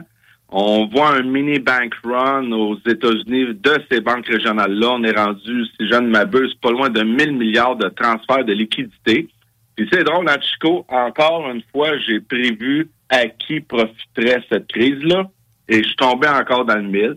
Donc, c'est environ 1000 milliards qui sort des banques régionales, qui est sain pour une démocratie, la compétitivité et des banques près du peuple, pour les, les méga banques des JP Morgan, des Goldman Sachs de ce monde. Donc, encore une fois, j'avais vu juste je- ce que je craignais est en train d'arriver. Donc, on va s'en aller vers euh, des, ben, c'est déjà le cas, mais plus concrètement, des vrais oligopoles aux États-Unis et des banques qui sont tellement grandes qui sont plus imposantes que des gouvernements entiers. Mais en même temps, j'ai pas le choix de comprendre aussi la crainte des citoyens américains. Puis en même temps, j'en suis. Là, je veux dire, j'ai vu des gars avec des camions se faire geler le compte de banque, des niaiseries. Euh, j'ai peut-être le goût de retirer mes billes de là. là. Oui, des banques, oui, mais pour l'instant, ce que je veux dire, moi, c'est que les plus banques où ce que tu es plus supposé être plus près de ton banquier, euh, plus tout ça, eux autres sont en train de se mourir, ces banques régionales-là, au profit des grandes banques multinationales qui en ont rien à foutre de toi dans ta région et dans ton secteur. Euh, Les riches qui deviennent plus riches. Les riches deviennent plus riches, les pauvres s'appauvrissent, puis la classe moyenne se meurt, mon ami. Yes. Attaque directe contre Poutine, qu'en est-il? Ben oui, ben écoute, euh, deux drones qui ont tenté une attaque directe à la résidence de M. Poutine, donc euh, qui est considéré euh, là, Poutine s'est pas encore exprimé, c'est quand même très récent. Euh, son porte-parole, par exemple, a carrément clarifié d'attaque terroriste. Euh, Zelensky s'est empêché de démentir que c'était des drones. euh, donc, où est-ce qu'on se dirige? La seule chose qu'on peut dire, c'est si c'est des preuves hors de tout doute que l'Ukraine a utilisé des drones pour faire une attaque sur Vladimir Poutine, c'est une attaque de guerre incommensurable. Ça risque de se terminer vite en Ukraine euh, si Poutine change son... euh, parce que je dois avouer qu'en tant que... qu'on soit pour ou contre, là, mais la façon que de gérer cette guerre-là, c'est un des dirigeants les plus patients qu'on n'a pas vu euh, des dernières années. Admettons que quand les États-Unis ont embarqué en Irak, ça pétait pas mal plus que ça. Ben là, jamais je créerais que Volodymyr a approuvé à patente. Là. Je veux dire, tu le sais que l'autre bord sont, sont grillés 100 fois pour te péter. C'est quoi l'intérêt? Ben là, écoute, toujours trois côtés de médaille. Euh, t'as toute la communauté par la propagande que tout le monde est derrière l'Ukraine. Euh, donc, tu peux te permettre des conneries. Les États-Unis sont derrière toi, la France derrière toi, le Canada derrière, en tout cas, toute la gang de, de corrompus. Euh, donc, c'est euh, ça peut être un côté de la médaille euh, qui peut être fait. Euh, L'autre côté, c'est que ça peut carrément être encore, on n'est pas en nos premières avec la CIA et toutes ces agences secrètes-là euh, déclenchent des guerres sous faux drapeau, des false flags. Ouais. Ou t'as l'autre chose qu'on pourrait y aller que ça s'est vu à travers l'histoire que Hitler a fait. Est-ce que ça peut être une attaque faite par ses pairs? Pour justifier d'attaquer plus fort? Donc, je suis pas dans le secret des dieux, mon Chico. Donc, euh, je ne sais pas. Je sais, je, je le sais pas, mais c'est sûr qu'il y en a qui ont intérêt à ce que la guerre prenne de l'ampleur. Eh, Évidemment, puis ça, c'est tout à notre désarroi à nous. Ah, encore, c'est tout contre le peuple. C'est aucun peuple à travers le- la planète a eu un intérêt dans une guerre, sauf les, les oligarques euh, qui étaient derrière et qui finançaient tout ça. Hey, Tu as pa- tout à fait raison. Parenthèse, tu parles de l'Ukraine puis à quel point le, le- le conflit nous impacte ici. Pour te donner une idée, on est allé aux States, euh, Guillaume Raté-Côté et moi, en fin de semaine. On est allé faire un petit tour à Portland. Et durant la ride, on s'entend, on a fait 4 heures toujours bien de, de- route dans les États-Unis. Puis eux, les drapeaux, ils connaissent ça. On a vu plus de drapeaux de l'Ukraine ici à Lévis, centre-ville, que dans tout- toutes les villes américaines dans lesquelles on est passé. Ah, tout à fait. Tout à fait. Tout à fait. Euh, écoute, j'ai des collègues euh, euh, Lux Media euh, qui ont été au New Hampshire, puis euh, ils sont venus complètement ébahis euh, d'un... C'est c'est quoi? C'est un État d'à peu près 1,5 million de personnes. Écoute, t'as 450 élus euh, qui sont payés 100 pièces par année. Euh, des sénateurs, euh, c'est incroyable. Donc, c'est sûr que tu as quelqu'un qui est, qui est là, que tu connais, qui, qui reste quasiment sur ta rue. C'est une démocratie sur un autre niveau. Et comme j'expliquais à André de Lux Media, mais tu vois, ça rapproche une démocratie directe, ça. Parce que j'ai dit, dans une démocratie directe, ce que moi, j'arrête pas de prôner, puis je l'avais dit à un moment donné euh, aux citoyens, battez-vous le cul parce que vous voyez, c'est pas vos dirigeants qui vont, qui vont être là pour vous autres. Ben, c'est ce qu'on appelle des comités citoyens. C'est ce qu'on appelle des gens qui ont à cœur leur région, qui ont à cœur leur quartier, qui se disent, ben regarde, moi je vais être un porte-parole, je suis prêt à écouter le monde, puis je vais porter la parole, nous autres, qu'est-ce qu'on veut pour notre quartier, qu'est-ce qu'on veut pour notre ville, qu'est-ce qu'on veut pour notre circonscription, et ainsi de suite. Puis ensemble, c'est qu'est-ce qu'on veut pour notre Québec. Ben, c'est pas compliqué, c'est écouter celui qui paye. C'est- C'est c'est- c'est pas, pas plus compliqué que ça. C'est pas vraiment plus compliqué que ça, non, effectivement. Donc, euh, écoute, c'est, c'est tout ce décennant, c'est la ligne continue euh, à suivre. Mais c'est sûr que là, on va voir le développement là, versus euh, ce qui arrive euh, avec la Russie et l'Ukraine. Ah, en parlant de l'Ukraine, ben oui, une autre belle nouvelle. Pareil comme la crise COVID, écoute, un vieux journaliste, euh, prix Pulitzer, euh, qui avait déclaré, lui, euh, très à contre-courant, qui avait, euh, il avait gagné un prix Pulitzer, je m'en souviens pas si c'était sur l'implication de la CIA, des détournements de, de tout ça. Un journaliste d'enquête exceptionnel de renommée mondiale. Ben, il vient de sortir un article, mais ce coup-là, je pense pas qu'il y ait un prix Pulitzer. Ben, écoutez, euh, c'est plus de 400 millions de transferts d'argent dans les poches directes de Zelensky et ses proches en Ukraine. Donc, ça fait longtemps qu'on le dit. Je l'ai dit dans mes chroniques. On sait que c'est un des pays les plus corrompus sur la planète, puis on est là à aider ça. Et ben là, euh, ce journaliste-là vient de confirmer euh, par son enquête c'est plus de 400 millions de fonds détournés pour M. Zelensky euh, puisse continuer à nourrir sa villa euh, aux États-Unis de 4 millions et ainsi de suite.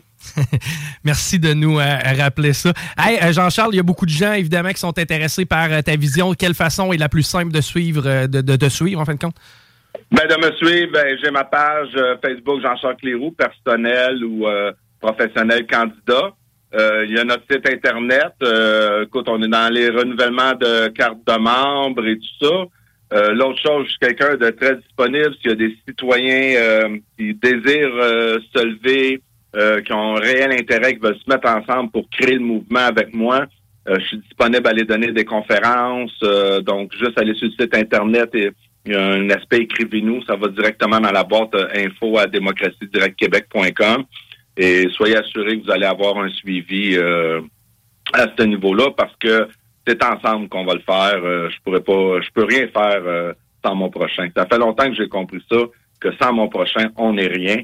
Donc, euh, ça va avec la philosophie de démocratie directe. Toujours intéressant et euh, inspirant. Merci, Jean-Charles. Ben, merci, Chico. Bonne fin de journée. Bye bye. C'était Jean-Charles Cléroux de Démocratie Directe. On s'arrête au retour. On parle avec le chum Fred Poitras. Restez là, c'est les salles des nouvelles. Talk, rock and hip-hop. CJMD. Honoré, nos commanditaires. Straight out of Levy. Jardin 2001. Les classiques hip-hop, c'est à l'Alternative Radio. Alternative Radio.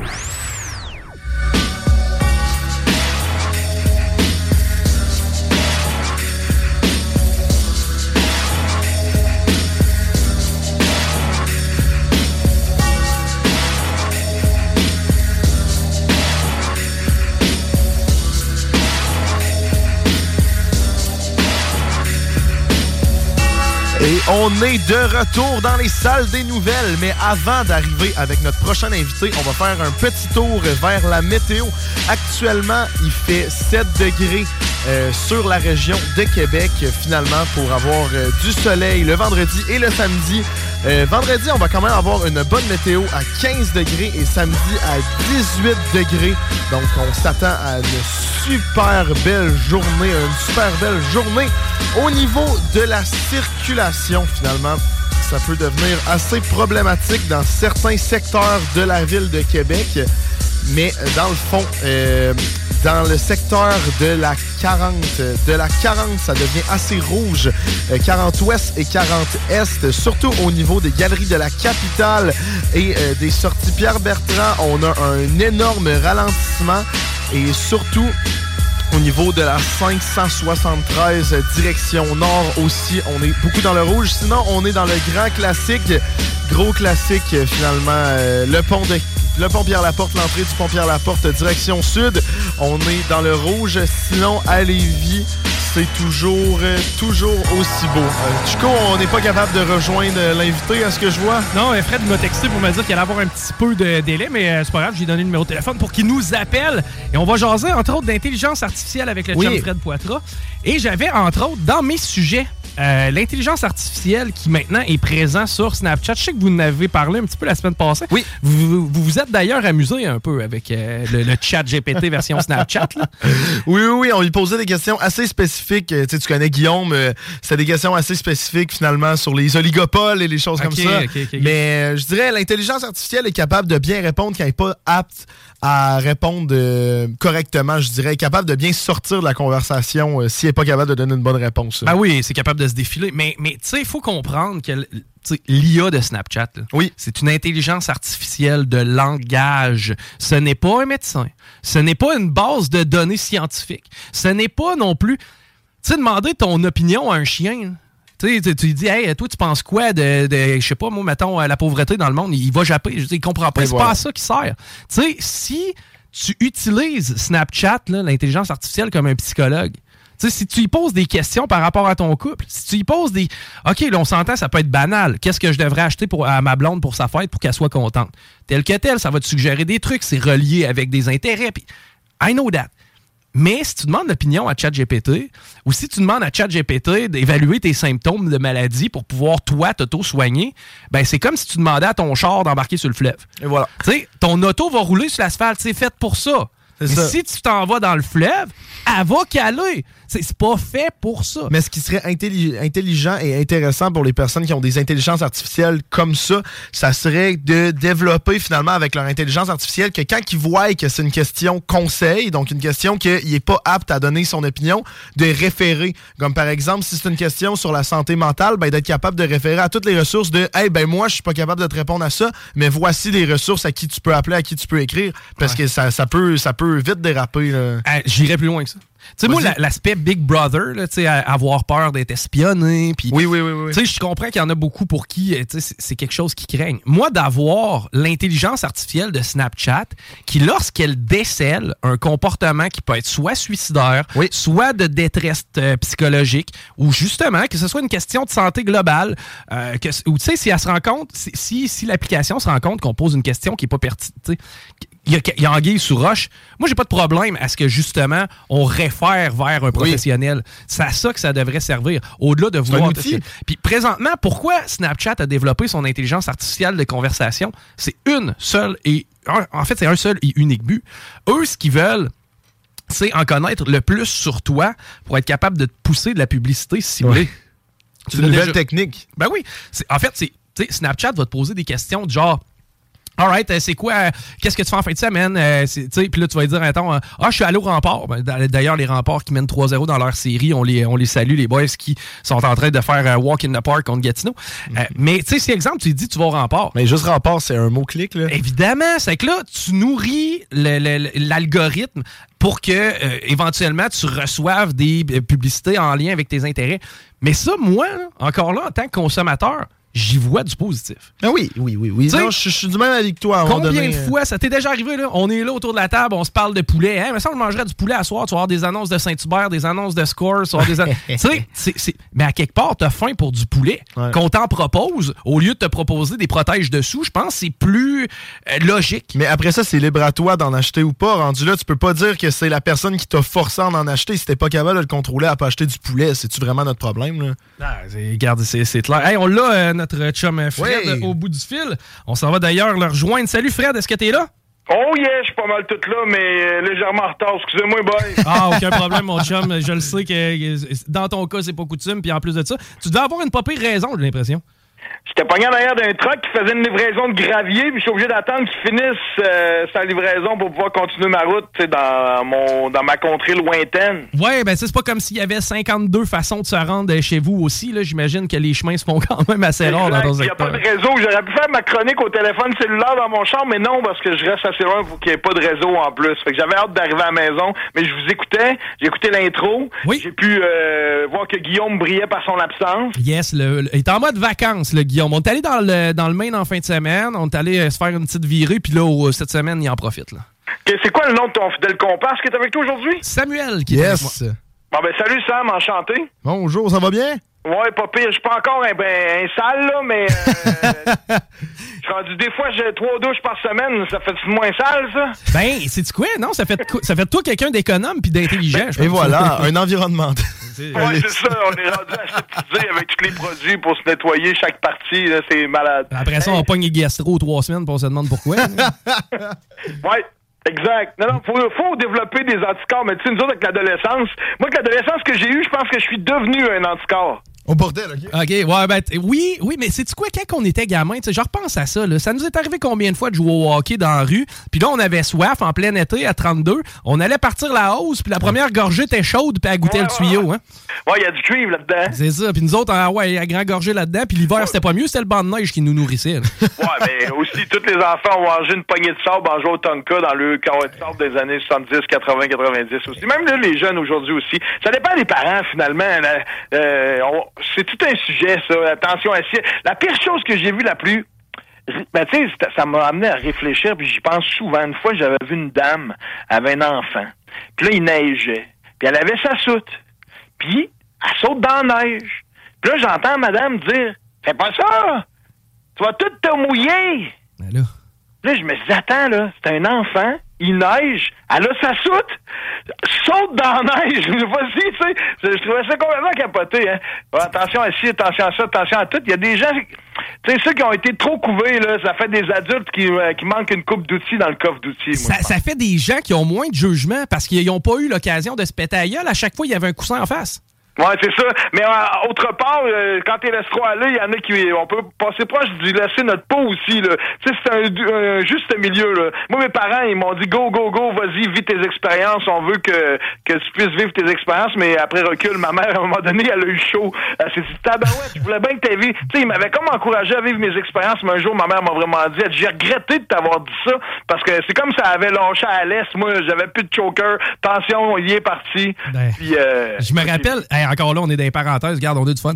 Hey, m- moi, ma mère, elle avait sa stratégie, puis elle me l'a dit plus tard. Mais pourquoi tu venais pas nous voir, nos camps qu'on construisait dans le bois? Elle dit, Chris, parce que j'avais peur. Vous, vous- vous me mettiez ses nerfs. Hey, moi, je voulais absolument qu'on parle. Tu sais, ça fait deux, trois fois, autant avec Laurent qu'avec Guillaume, avec toi. Tu sais, il y en a qui s'amusent à dire que le film Terminator 2, euh, c'est en train de devenir la réalité. Puis là, l'intelligence artificielle, on a parlé beaucoup de chat GPT, on a parlé, tu sais, ça a fait la une dans tous les médias. On l'a traité de toutes les façons, mais rarement.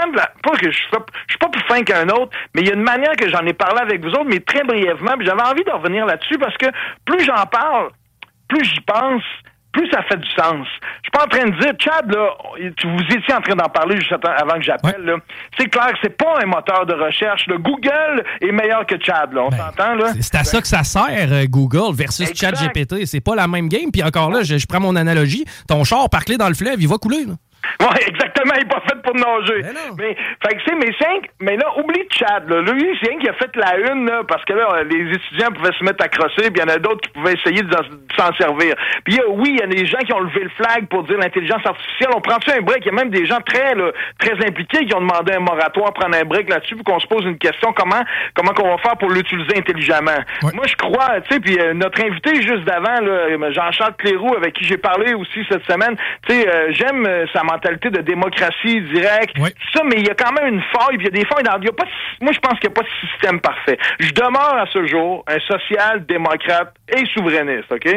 Je pense que s'il n'y avait pas eu des crosseurs dans la vie, puis qu'il n'y avait pas plein de monde qui avait pigé euh, à deux mains dans le plat de bonbons, là, la social-démocratie avec des services sociaux intelligents pour aider notre monde, ça avait- il y avait moyen avec les impôts qu'on paye que ça arrive au bout. Tu comprends? Je pense que oui aussi. là. je veux dire, euh, le système n'est pas vicié. C'est souvent les gens qui en font partie. Sauf que là, l'arrivée, je vais plutôt dire du numérique, OK? Depuis l'ère industrielle, la plus grande révolution, on est en train de la vivre. C'est nous, c'est notre génération. C'est l'arrivée du numérique. Le numérique utilisé à bon escient, ça donne un pouvoir épouvantable. Si on parle de démocratie, on parle de démocratie, nous autres, normalement, là, on vote pour une fois aux quatre ans, on prend notre petit crayon de plomb, on s'en va dans, dans, en arrière de la pancarte, là, dans l'isoloir pour faire notre vote, puis on pense voter du mieux qu'on peut, puis on se dit, hey, euh, c'est de la démocratie, on est chanceux, nous autres, on peut voter. OK, Puis la, pl- la plupart des gens vont voter pour un seul enjeu aussi. Il y a beaucoup de gens qui ont voté pour ou contre le troisième lien, pour ou contre. Tu sais, ils- on regarde pas la plateforme. D'ailleurs, dans votre coin. Oui, oui, c'est ça. Mais on regarde pas le- la, la plateforme globale. C'est vrai. Ben moi, moi je suis pour, tout en étant social-démocrate, si j'étais au pouvoir dans un parti qui peut faire de l'innovation, amener des nouvelles affaires, c'est là que je me rejoins avec Jean-Charles Cléo parce que je suis un grand fan de démocratie. Puis quand on est plus à gauche, on nous traite de gauchiste, mais moi, j'aime mieux dire social-démocrate. On, on est supposé, comme en ce moment, si on regarde la plateforme de Québec solidaire, du PQ, il y a beaucoup de démocratie, ils sont des francs défenseurs de la démocratie, mais moi, je pense qu'avec l'arrivée du numérique, tu te rappelles, tu étais même d'accord avec moi, il y a deux semaines, quand on a parlé du fait que euh, Dominion va récolter trois quarts de milliards de la part de Fox, qui était un système de vote numérique aux États-Unis. Puis là, encore, là, c'est les grandes lignes de Donald Trump. En ce moment, il dit qu'ils nous ont volé. En tout cas, moi, je pense qu'avec des codes de sécurité, si chaque citoyen qui fait un, qui fait un rapport d'impôt avec un code postal puis son téléphone cellulaire, lorsque tu reçois un texto du gouvernement qui dit exemple, toi là dans ton coin là, on se demande, on fait-tu des terrains de volleyball, une piscine ou des jeux d'eau? Là, là, c'est pas monsieur de, de Rimouski là, qui peut répondre. C'est juste les gens de ton quartier, là, à cause de ton code. Puis que oui, c'est sûr que ça fait un peu code barre, là, mais on est déjà tous fichés au ministère du Revenu, on s'entend? Fait que là, tu reçois ton petit texto, tu dis, hey, là, tu demandes à ta blonde, à tes enfants, mettons, hey, les enfants, aimeriez-vous mieux un terrain de volley, une piscine ou des jeux d'eau? On prend des jeux d'eau, c'est plus sécuritaire, mettons, ma blonde a dit, ah non, pas une piscine, c'est dangereux, volleyball, il y en a d'autres ailleurs. On veut des jeux d'eau. Que tout le monde veut des jeux d'eau. Là, t'as 75% du monde qui ont texté qui faire des jeux d'eau. Puis ton décideur, là, qui soit, il dit, ah, le monde veut des jeux d'eau. Puis si un décideur qui fait de la politique, qui lui, d'habitude, il travaille juste pour se faire réélire, on s'entend là-dessus? Mais avec le numérique, il y a moyen de savoir exactement ce que ton monde veut en temps réel. Tu lui demandes, il te répond, puis tu fais ce qu'ils veulent. Puis au bout de l'année, ils revotent pour toi parce qu'ils ont vu les jeux d'eau se construire. Ils ont dit, Christy, ils nous ont demandé notre opinion, on l'a donné, puis ils l'ont fait. Puis sais-tu quoi? Tu vas intéresser les gens à la politique quotidienne, puis tu vas augmenter ton taux de participation aux élections, j'en ai aucun doute. Moi aussi, je suis complètement convaincu de ça. On devrait pouvoir même géolocaliser nos élus. Je pourrais même, avec la transparence et le numérique, là, on serait supposé être capable, en open source, avec des logiciels ouverts, à aller fouiller dans les livres, ça nous tente de chacun des ministères, voir l'ordre du jour de leur réunion, voir les PV des réunions, savoir comment on met ci, comment il reste de cash, combien... Tu sais, si, que je dis chat, GPT, intelligence artificielle pour gérer nos, sociétés, c'est que, comme la, on vient sur le fameux troisième lien, là. Là, on se sent trahi, je vous le dis, tout le monde, croyez-moi et croyez-moi pas, ils ne nous ont pas menti. Ils ne C'est-à-dire? nous ont pas menti. C'est- C'est-à-dire, il le savait pas euh, lo- lorsqu'il était en campagne que le troisième lien était infaisable? Non, ils espéraient le faire, puis si on avait été en 88, en 92, en 98, je te dirais même en 2005, là, Legault aurait pu le faire, son pont. Comme Jules César pouvait faire un ou Napoléon pouvait faire un château, ou Jules César pouvait faire une route. Euh, euh, Penses-tu que Jules il avait besoin de l'acceptabilité sociale pour faire un pont? Non, mais à quelque part, là où je trouve que c'est un peu. Là où je trouve que c'est pas correct, c'est que il y avait certainement un doute.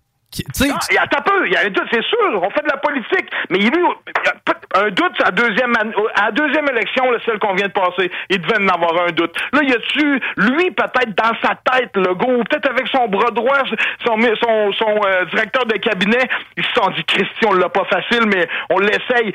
Si eux autres, ils nous ont compté une menterie, je- je- je- ça se pourrait que pour gagner les élections, seul Legault savait dans sa tête que ça serait tough, sans pour autant à 100 mais c'est sûr que Martine Biron et M. Drainville ne nous ont pas compté une menterie. J'en suis complètement persuadé.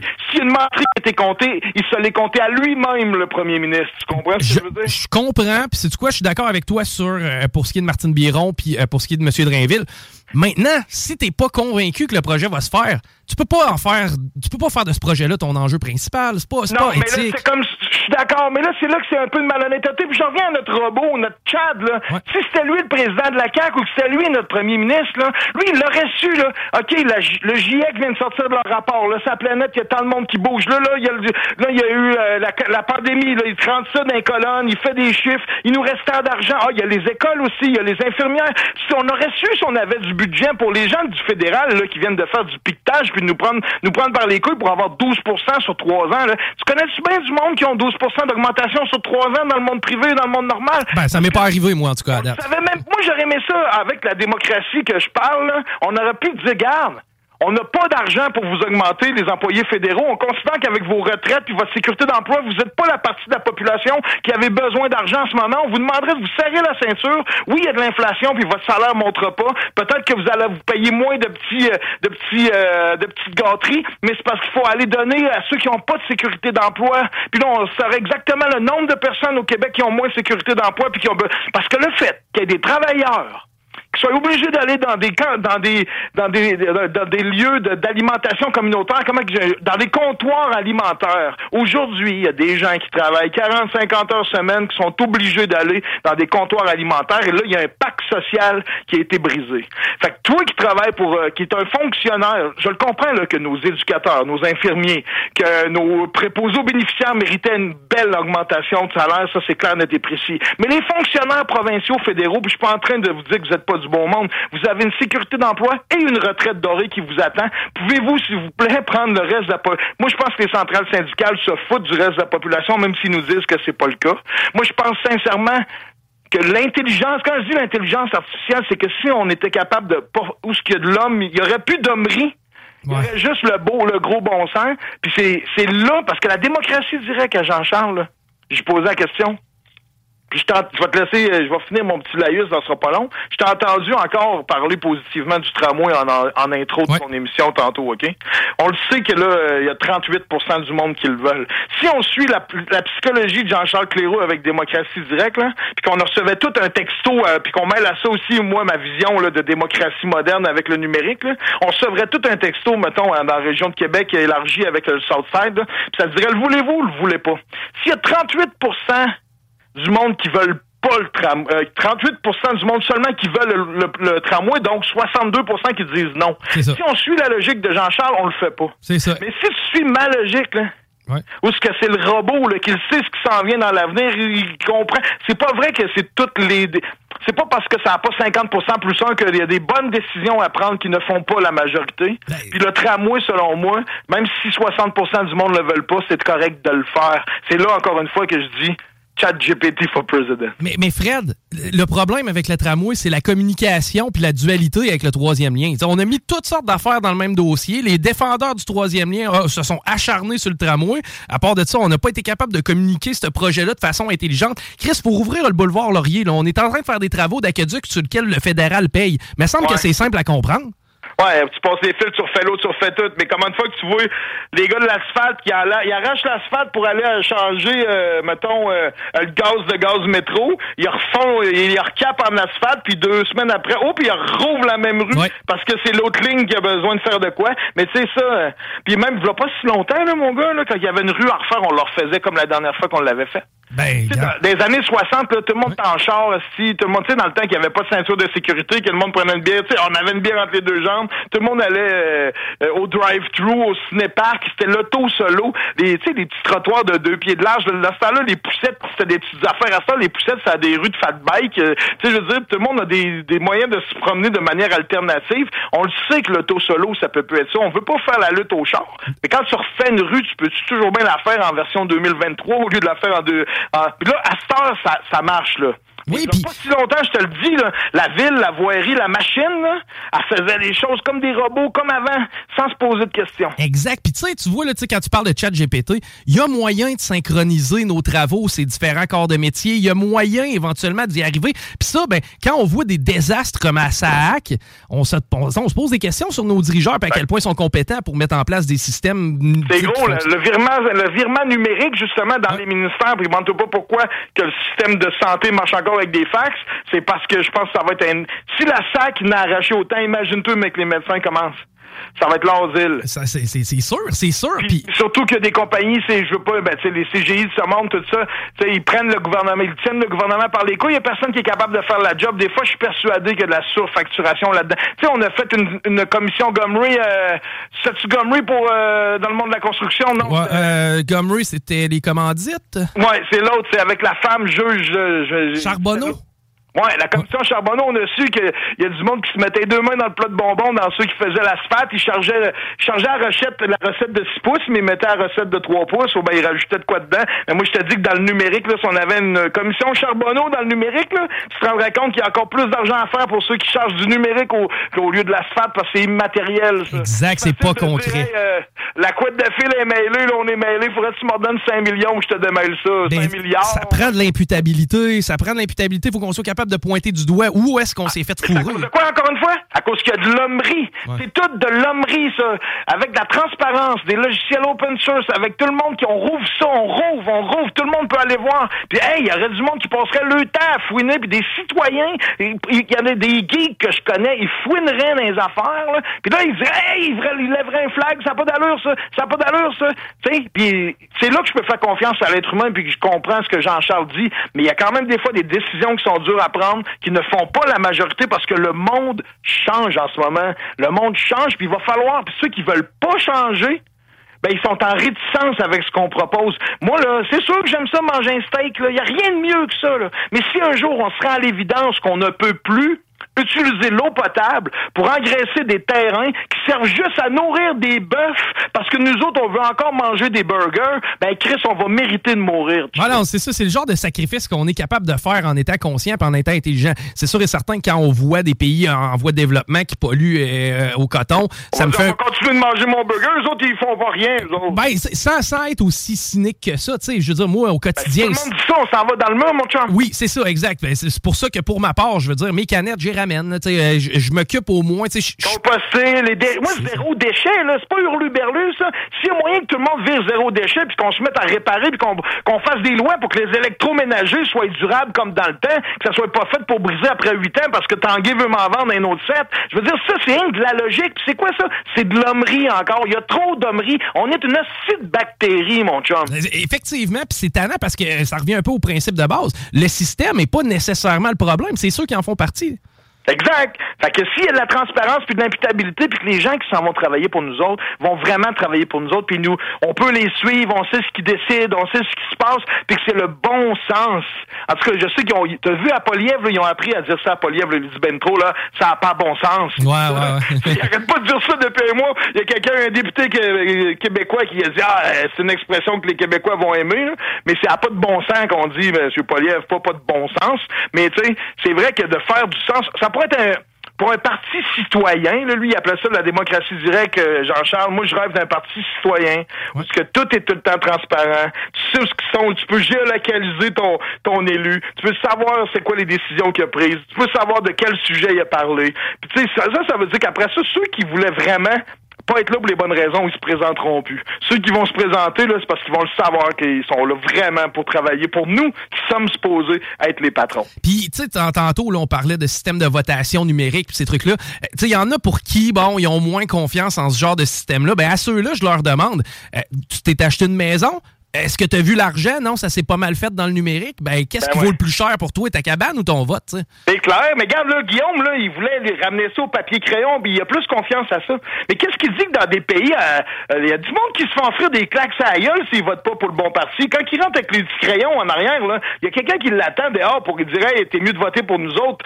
Tu sais, je veux dire, à quelque part, là. Nu- d- numéro d'assurance sociale et après ça, processus de validation. On donne un numéro unique qui t'appartient. Ouais, ouais, comme Clic Secure ou bien Clic Santé. Ben, non, regarde, je viens de faire mon rapport d'impôt. Moi, là, les trois questions, c'est quoi le nom de ton premier chien? C'est quoi le nom de ta première blonde? C'est quoi? Ils sont tous en train de faire ça, double vérification, puis on t'envoie un texto pour être sûr que c'est toi. Il n'y a plus moyen d'ouvrir un Google Drive sans envoyer un texto ou un code à six chiffres. Mais en tout cas, ce que je veux dire, c'est que la démocratie, pour moi, là, c'est dans mon... Depuis le numérique, là, il est même pas utilisé. Là, on chiale contre les médias sociaux, ça n'a pas d'allure, là. Mais si on utilisait un petit peu plus le numérique à bon escient, là, ça serait magnifique parce qu'au lieu d'avoir une démocratie... Sauf, au lieu d'être une fois aux quatre ans, avoir un droit de parole en mettant un crochet sur un papier, je pourrais recevoir quatre textos par jour, moi, puis donner mon opinion, puis euh, au lieu de une fois aux quatre ans, ça pourrait être quatre fois par jour, puis j'y crois à ça. J'y crois complètement. Le numérique, c'est un outil. Un marteau aussi. Tu peux te construire une maison puis tu peux crisser une volée à quelqu'un avec. Ça rendu là, c'est comment tu t'en chères. Exact, exact. C'est là encore, c'est l'homme, c'est la personne qui le tient, qu'est-ce qu'il décide de faire avec. Puis j'ai envie de citer ma chum, Catherine Dorion de Québec solidaire, que vous aimez, que vous aimez pas. C'est la seule qui, elle, se maquillait pas avant d'être élue, elle s'est pas plus maquillée après d'être élue. Elle a fait parler d'elle parce qu'elle avait son gilet à capuchon. Mais elle a dit, Chris, vous m'avez élu pour moi, j'étais de même, je vais rester comme je suis. Puis elle, elle revient, elle revient de quatre ans, là, elle prendre une marche dans notre structure. là. Puis elle nous dit, la structure est archaïque, on fera jamais rien avec ce véhicule-là, on est rendu, faut tout refaire.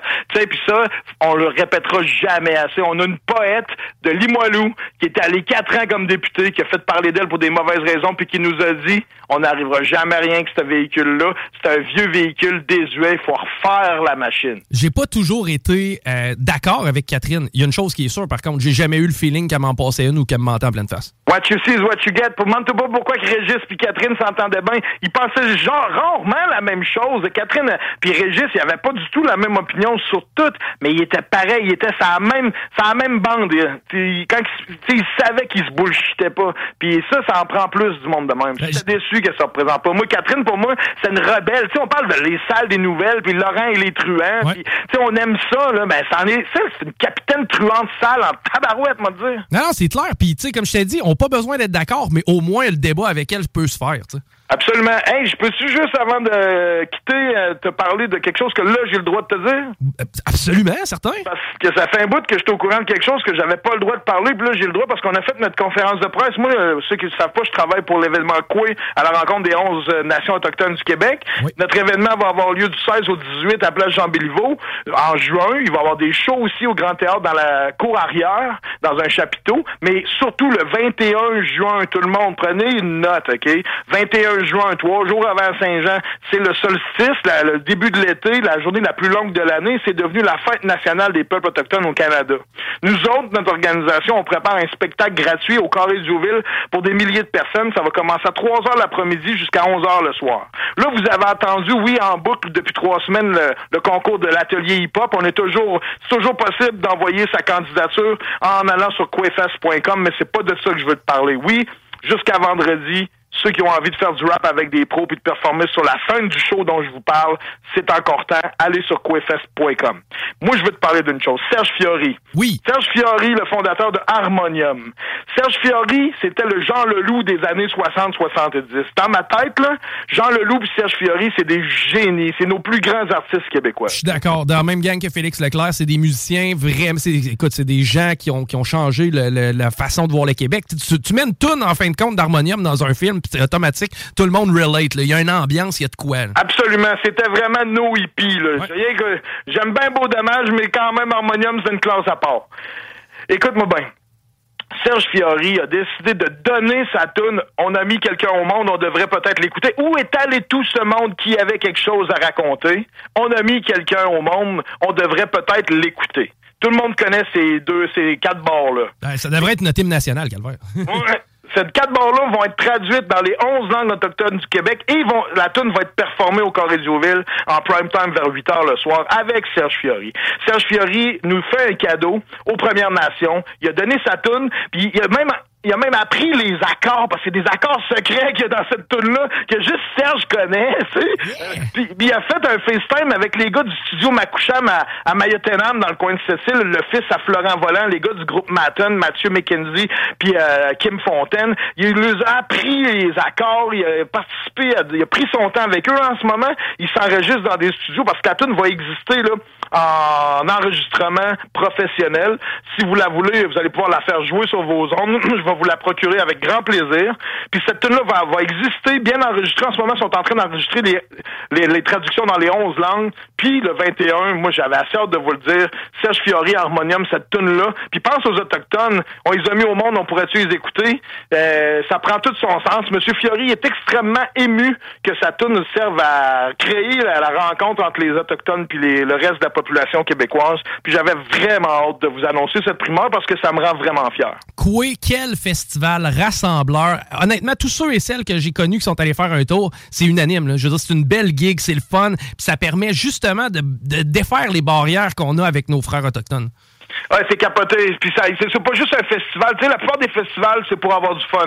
De la musique, la, la, la, la tourtière, le festival de, la- de, de, de la pitoune, si de Saint-Tite, c'est le rodéo. Mais là, il y a vraiment quelque chose de symbolique. Il y a une cause. C'est de faire connaissance avec nos voisins qui étaient là avant qu'on arrive après tout. Puis on est comme en train d'allumer là, depuis ce qui s'est passé avec Joyce, depuis ce qui s'est passé, tu sais, euh, avec euh, les rapports sur les, les pensionnats, là, les, les petits corps retrouvés dans des cimetières anonymes. Là, tu sais, là, on le sent que c'était vrai. Là, là on le sait, il y a le- ce qui s'est passé, les, les types là, on a de la peine. Il y a bien des blancs, des blancs becs qui se sentent coupables. Tu sais, qu'est-ce que je peux faire? C'est pas nous autres qui avons fait tout ça, la colonisation, mais on est quand même les descendants des premiers immigrants. Tu sais, fait que là, nous autres, ce qu'on peut juste faire.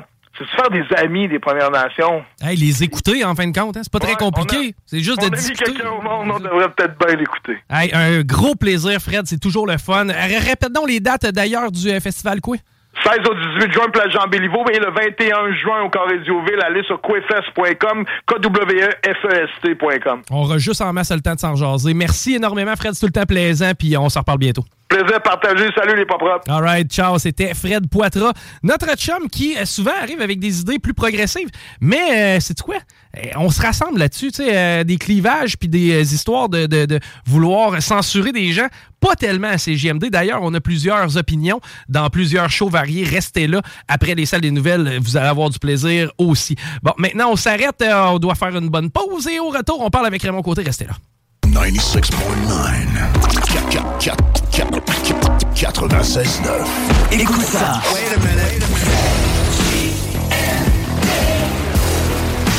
Vous écoutez CJMD 96.9. La radio des formateurs. CJMD. Les salles des nouvelles. Promettez-vous encore pour le- les soins dentaires que ce soit ouvert, généralisé comme, comme pour le reste de- des actes médicaux? Ouais, ouais, ben c'est ça, c'est un peu particulier que les soins dentaires ont jamais fait partie de notre assurance maladie au Québec. C'est comme si la bouche faisait pas partie du corps. Alors, nous, puis on sait combien ça coûte cher, là, tu sais, le monde qui nous écoute savent bien, là, que c'est, ça coûte les yeux de la tête. Fait que oui, à Québec solidaire, on revient avec euh, notre engagement de rendre la, de, de, de créer une assurance dentaire publique euh, et universelle qui va permettre à tout le monde de pouvoir avoir accès à des soins de santé euh, euh. Les salles à CJMD. Du lundi au jeudi, de 15 à 18 heures. Vous n'êtes pas prêts. CJMD 96.9 Lévis. Vous n'êtes pas prêts. Yes, yes, yes. FUWCE accent grave, c'est fucké à l'appareil. Directement de 96.9, CJMD à Lévis, Québec, 418-514. Ça vient du cœur. Le retour est présenté par Serupro. Jusqu'à vendredi, c'est la semaine d'inauguration de nos nouveaux locaux à Place Lévis. Toute la semaine, chez Serupro, on débarre les prix. Talk, rock and Social, cmo.ca.org. CJMD. Honoré, nos commanditaires.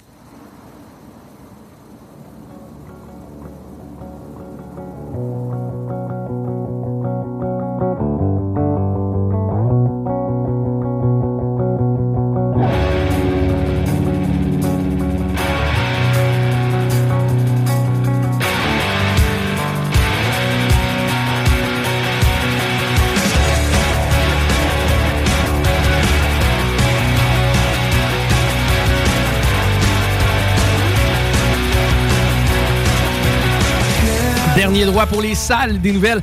D'ailleurs, je suis en train de me demander si ma voix va tenir le coup, mais euh, merci à tous ceux et celles qui nous ont envoyé des textos. Je sais que ça l'a appelé durant le show. Euh, on est staff euh, réduit hein, pour parler du bon français.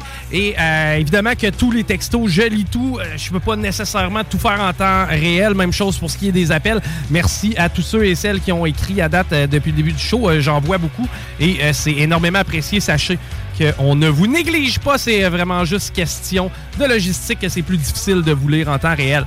Par contre, on s'en va rejoindre quelqu'un en temps réel et c'est notre ami Raymond Côté. Bonjour Raymond, comment tu vas? Oui, ça va bien, Chico, toi? Ça va très bien. Et d'ailleurs, aujourd'hui, tu veux nous parler de projet de loi Omnibus C47. Oui, exactement. Un vaste projet de loi de plus de 400 pages. Euh, une mauvaise habitude des gouvernements au Canada là, d'avoir des projets de loi fourre-tout pour, euh, en fait, mettre en vigueur des mesures budgétaires, hein, des mesures du dernier budget là, présenté par Chrystia Freeland. Mais c'est des projets de loi où on découvre des fois, euh, on a des surprises.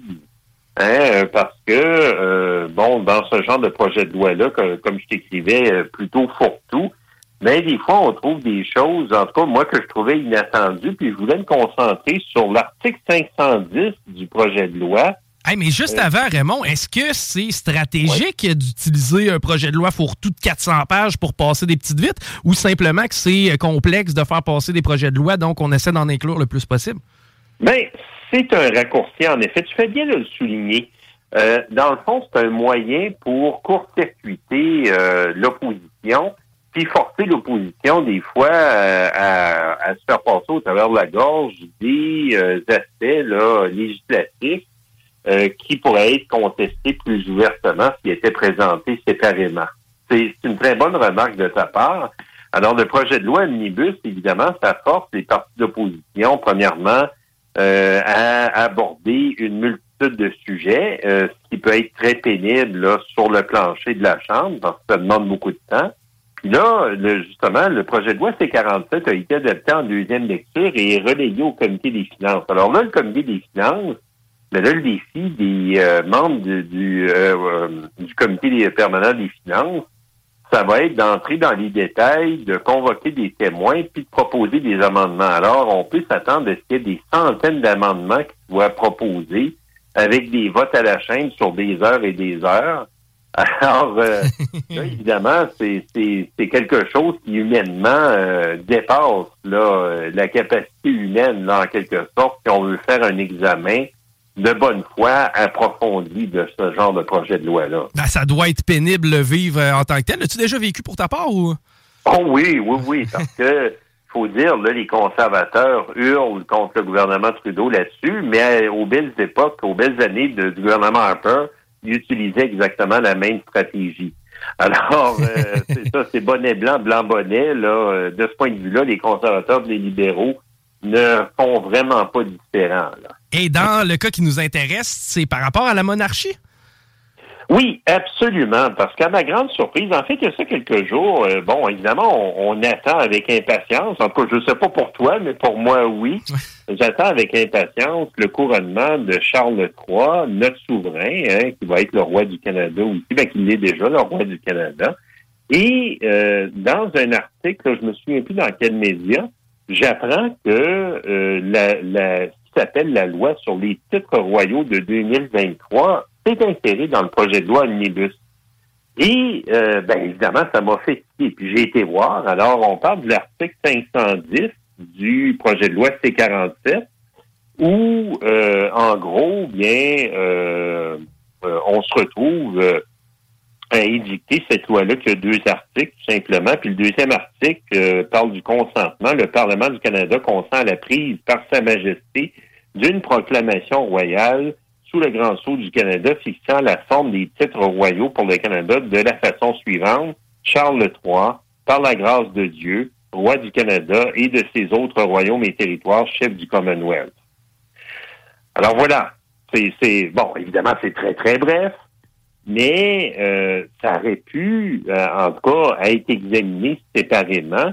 Et là où je me gratte la tête, c'est que, euh, en tout cas, je sais pas ce que tu en penses, mais je trouve ça assez futile de noyer la nomination ou enfin la confirmation de notre chef d'État dans un projet de loi omnibus coincé exactement entre l'article 509 sur les modifications à la loi sur la Société canadienne des postes et l'article 511 euh, pour des modifications à la loi sur l'Office d'investissement des régimes de pension du secteur public. Bon, mais il me semble que c'est un débat qui était sur toutes les lèvres. On l'a vu notamment lorsque le PQ a, a été passé. On ne voulait pas prêter serment à- au roi.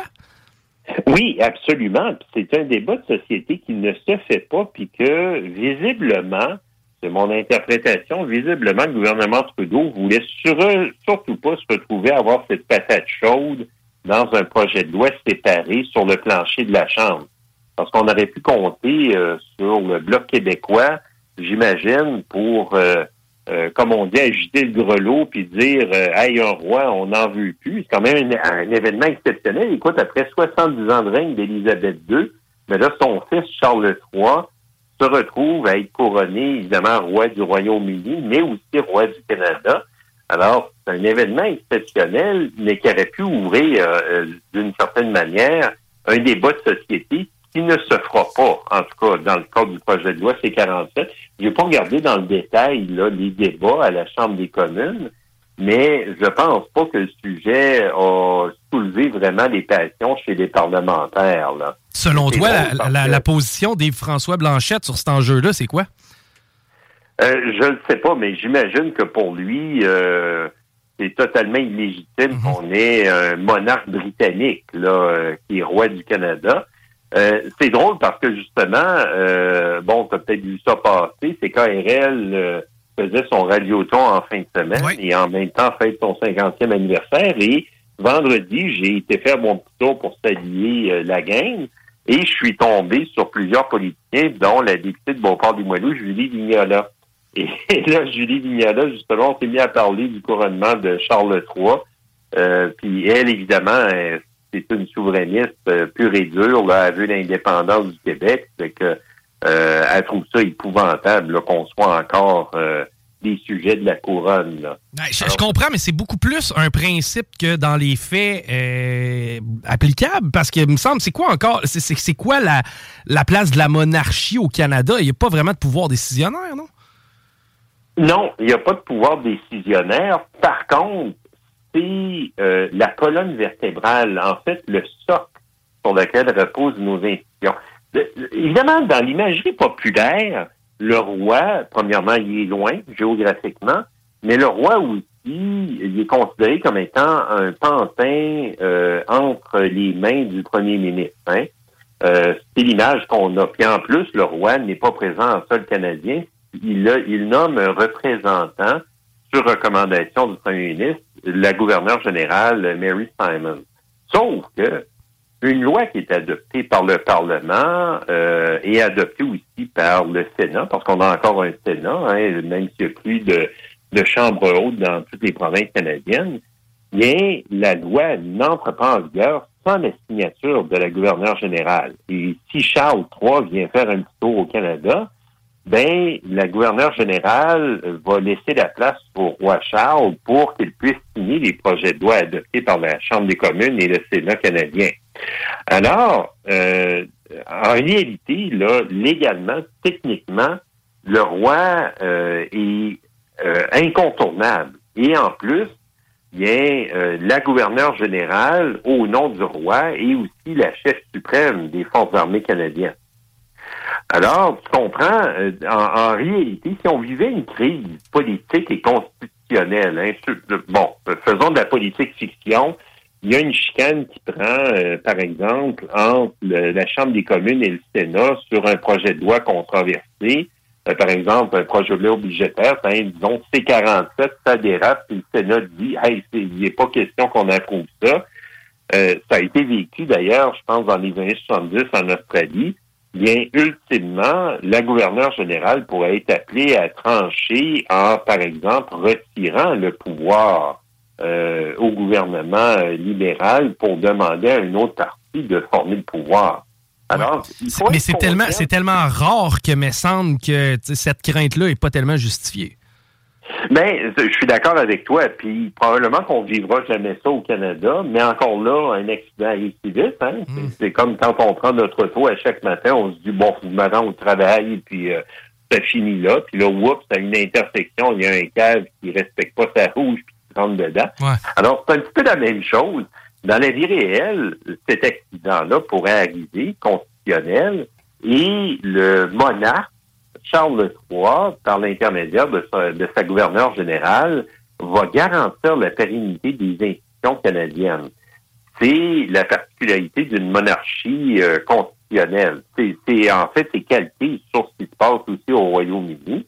Alors, en cas de crise, euh, justement, euh, dans les institutions, dans le Parlement, l'exécutif est dysfonctionnel, bien, euh, le roi et sa gouverneure générale garantissent la pérennité de ces institutions pour éviter euh, justement qu'elles s'effondrent.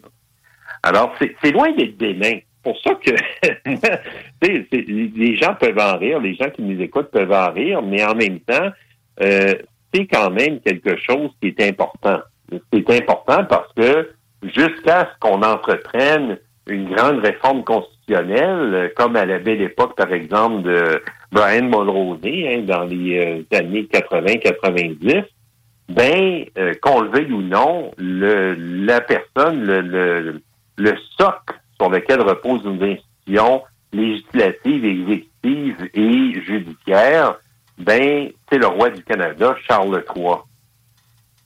C'est- intéressant, euh, Raymond. Puis, tu sais, t'es un peu. euh, ben, en fait, t'es pas mal plus connaissant que ça dans ce dossier-là. Ton appréciation à date de Mary Simmons depuis sa nomination, euh, qu- qu'est-ce que t'en penses de la gouverneure générale? Je sais que c'est un poste qui a été, oui, controversé de par la fonction, mais en même temps, les gens qui l'ont occupé aussi. Mary Simmons, à date, on n'a pas entendu nécessairement de négatif à son endroit?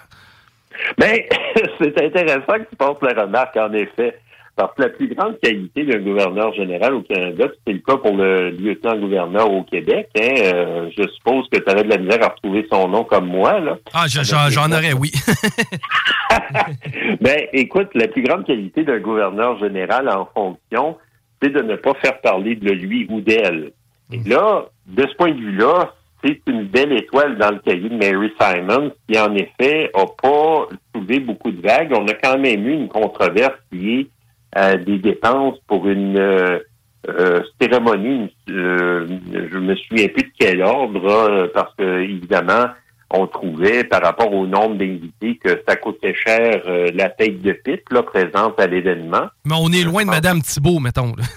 Ouais, ben c'est ça, mais c'était quand même des coûts euh, de mémoire de l'ordre de 150 dollars par tête, là, en tout cas. Bref, évidemment, euh, la, la gouverneure générale du Canada euh, se retrouve à être la chef d'État au nom du roi Charles, euh, puis auparavant au nom de la reine Élisabeth II.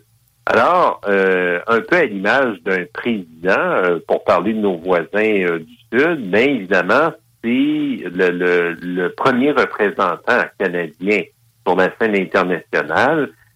Bon, évidemment, Mary Simons euh, est appelée à faire des voyages à l'international, mais on s'entend que les journalistes suivent de façon pas mal plus assidue les voyages à l'étranger de Justin Trudeau, parce que c'est lui le chef de l'exécutif. Mais euh, pour en venir euh, à, la réussite de son mandat, Mary Simons, en tout cas pour l'instant, à moins qu'un scandale éclate bientôt, là, comme quoi elle aurait un mauvais comportement elle aussi, euh, ça va bien avec notre gouverneur général, euh, en effet. Ben, réjouissons-nous-en pour une fois, si ça peut bien aller, ce poste-là. Hey, c'est toujours un plaisir de te parler, Raymond. Encore une fois, si les gens veulent te suivre ou ben non, veulent avoir euh, de- de- des nouvelles, c'est quoi la façon la plus simple?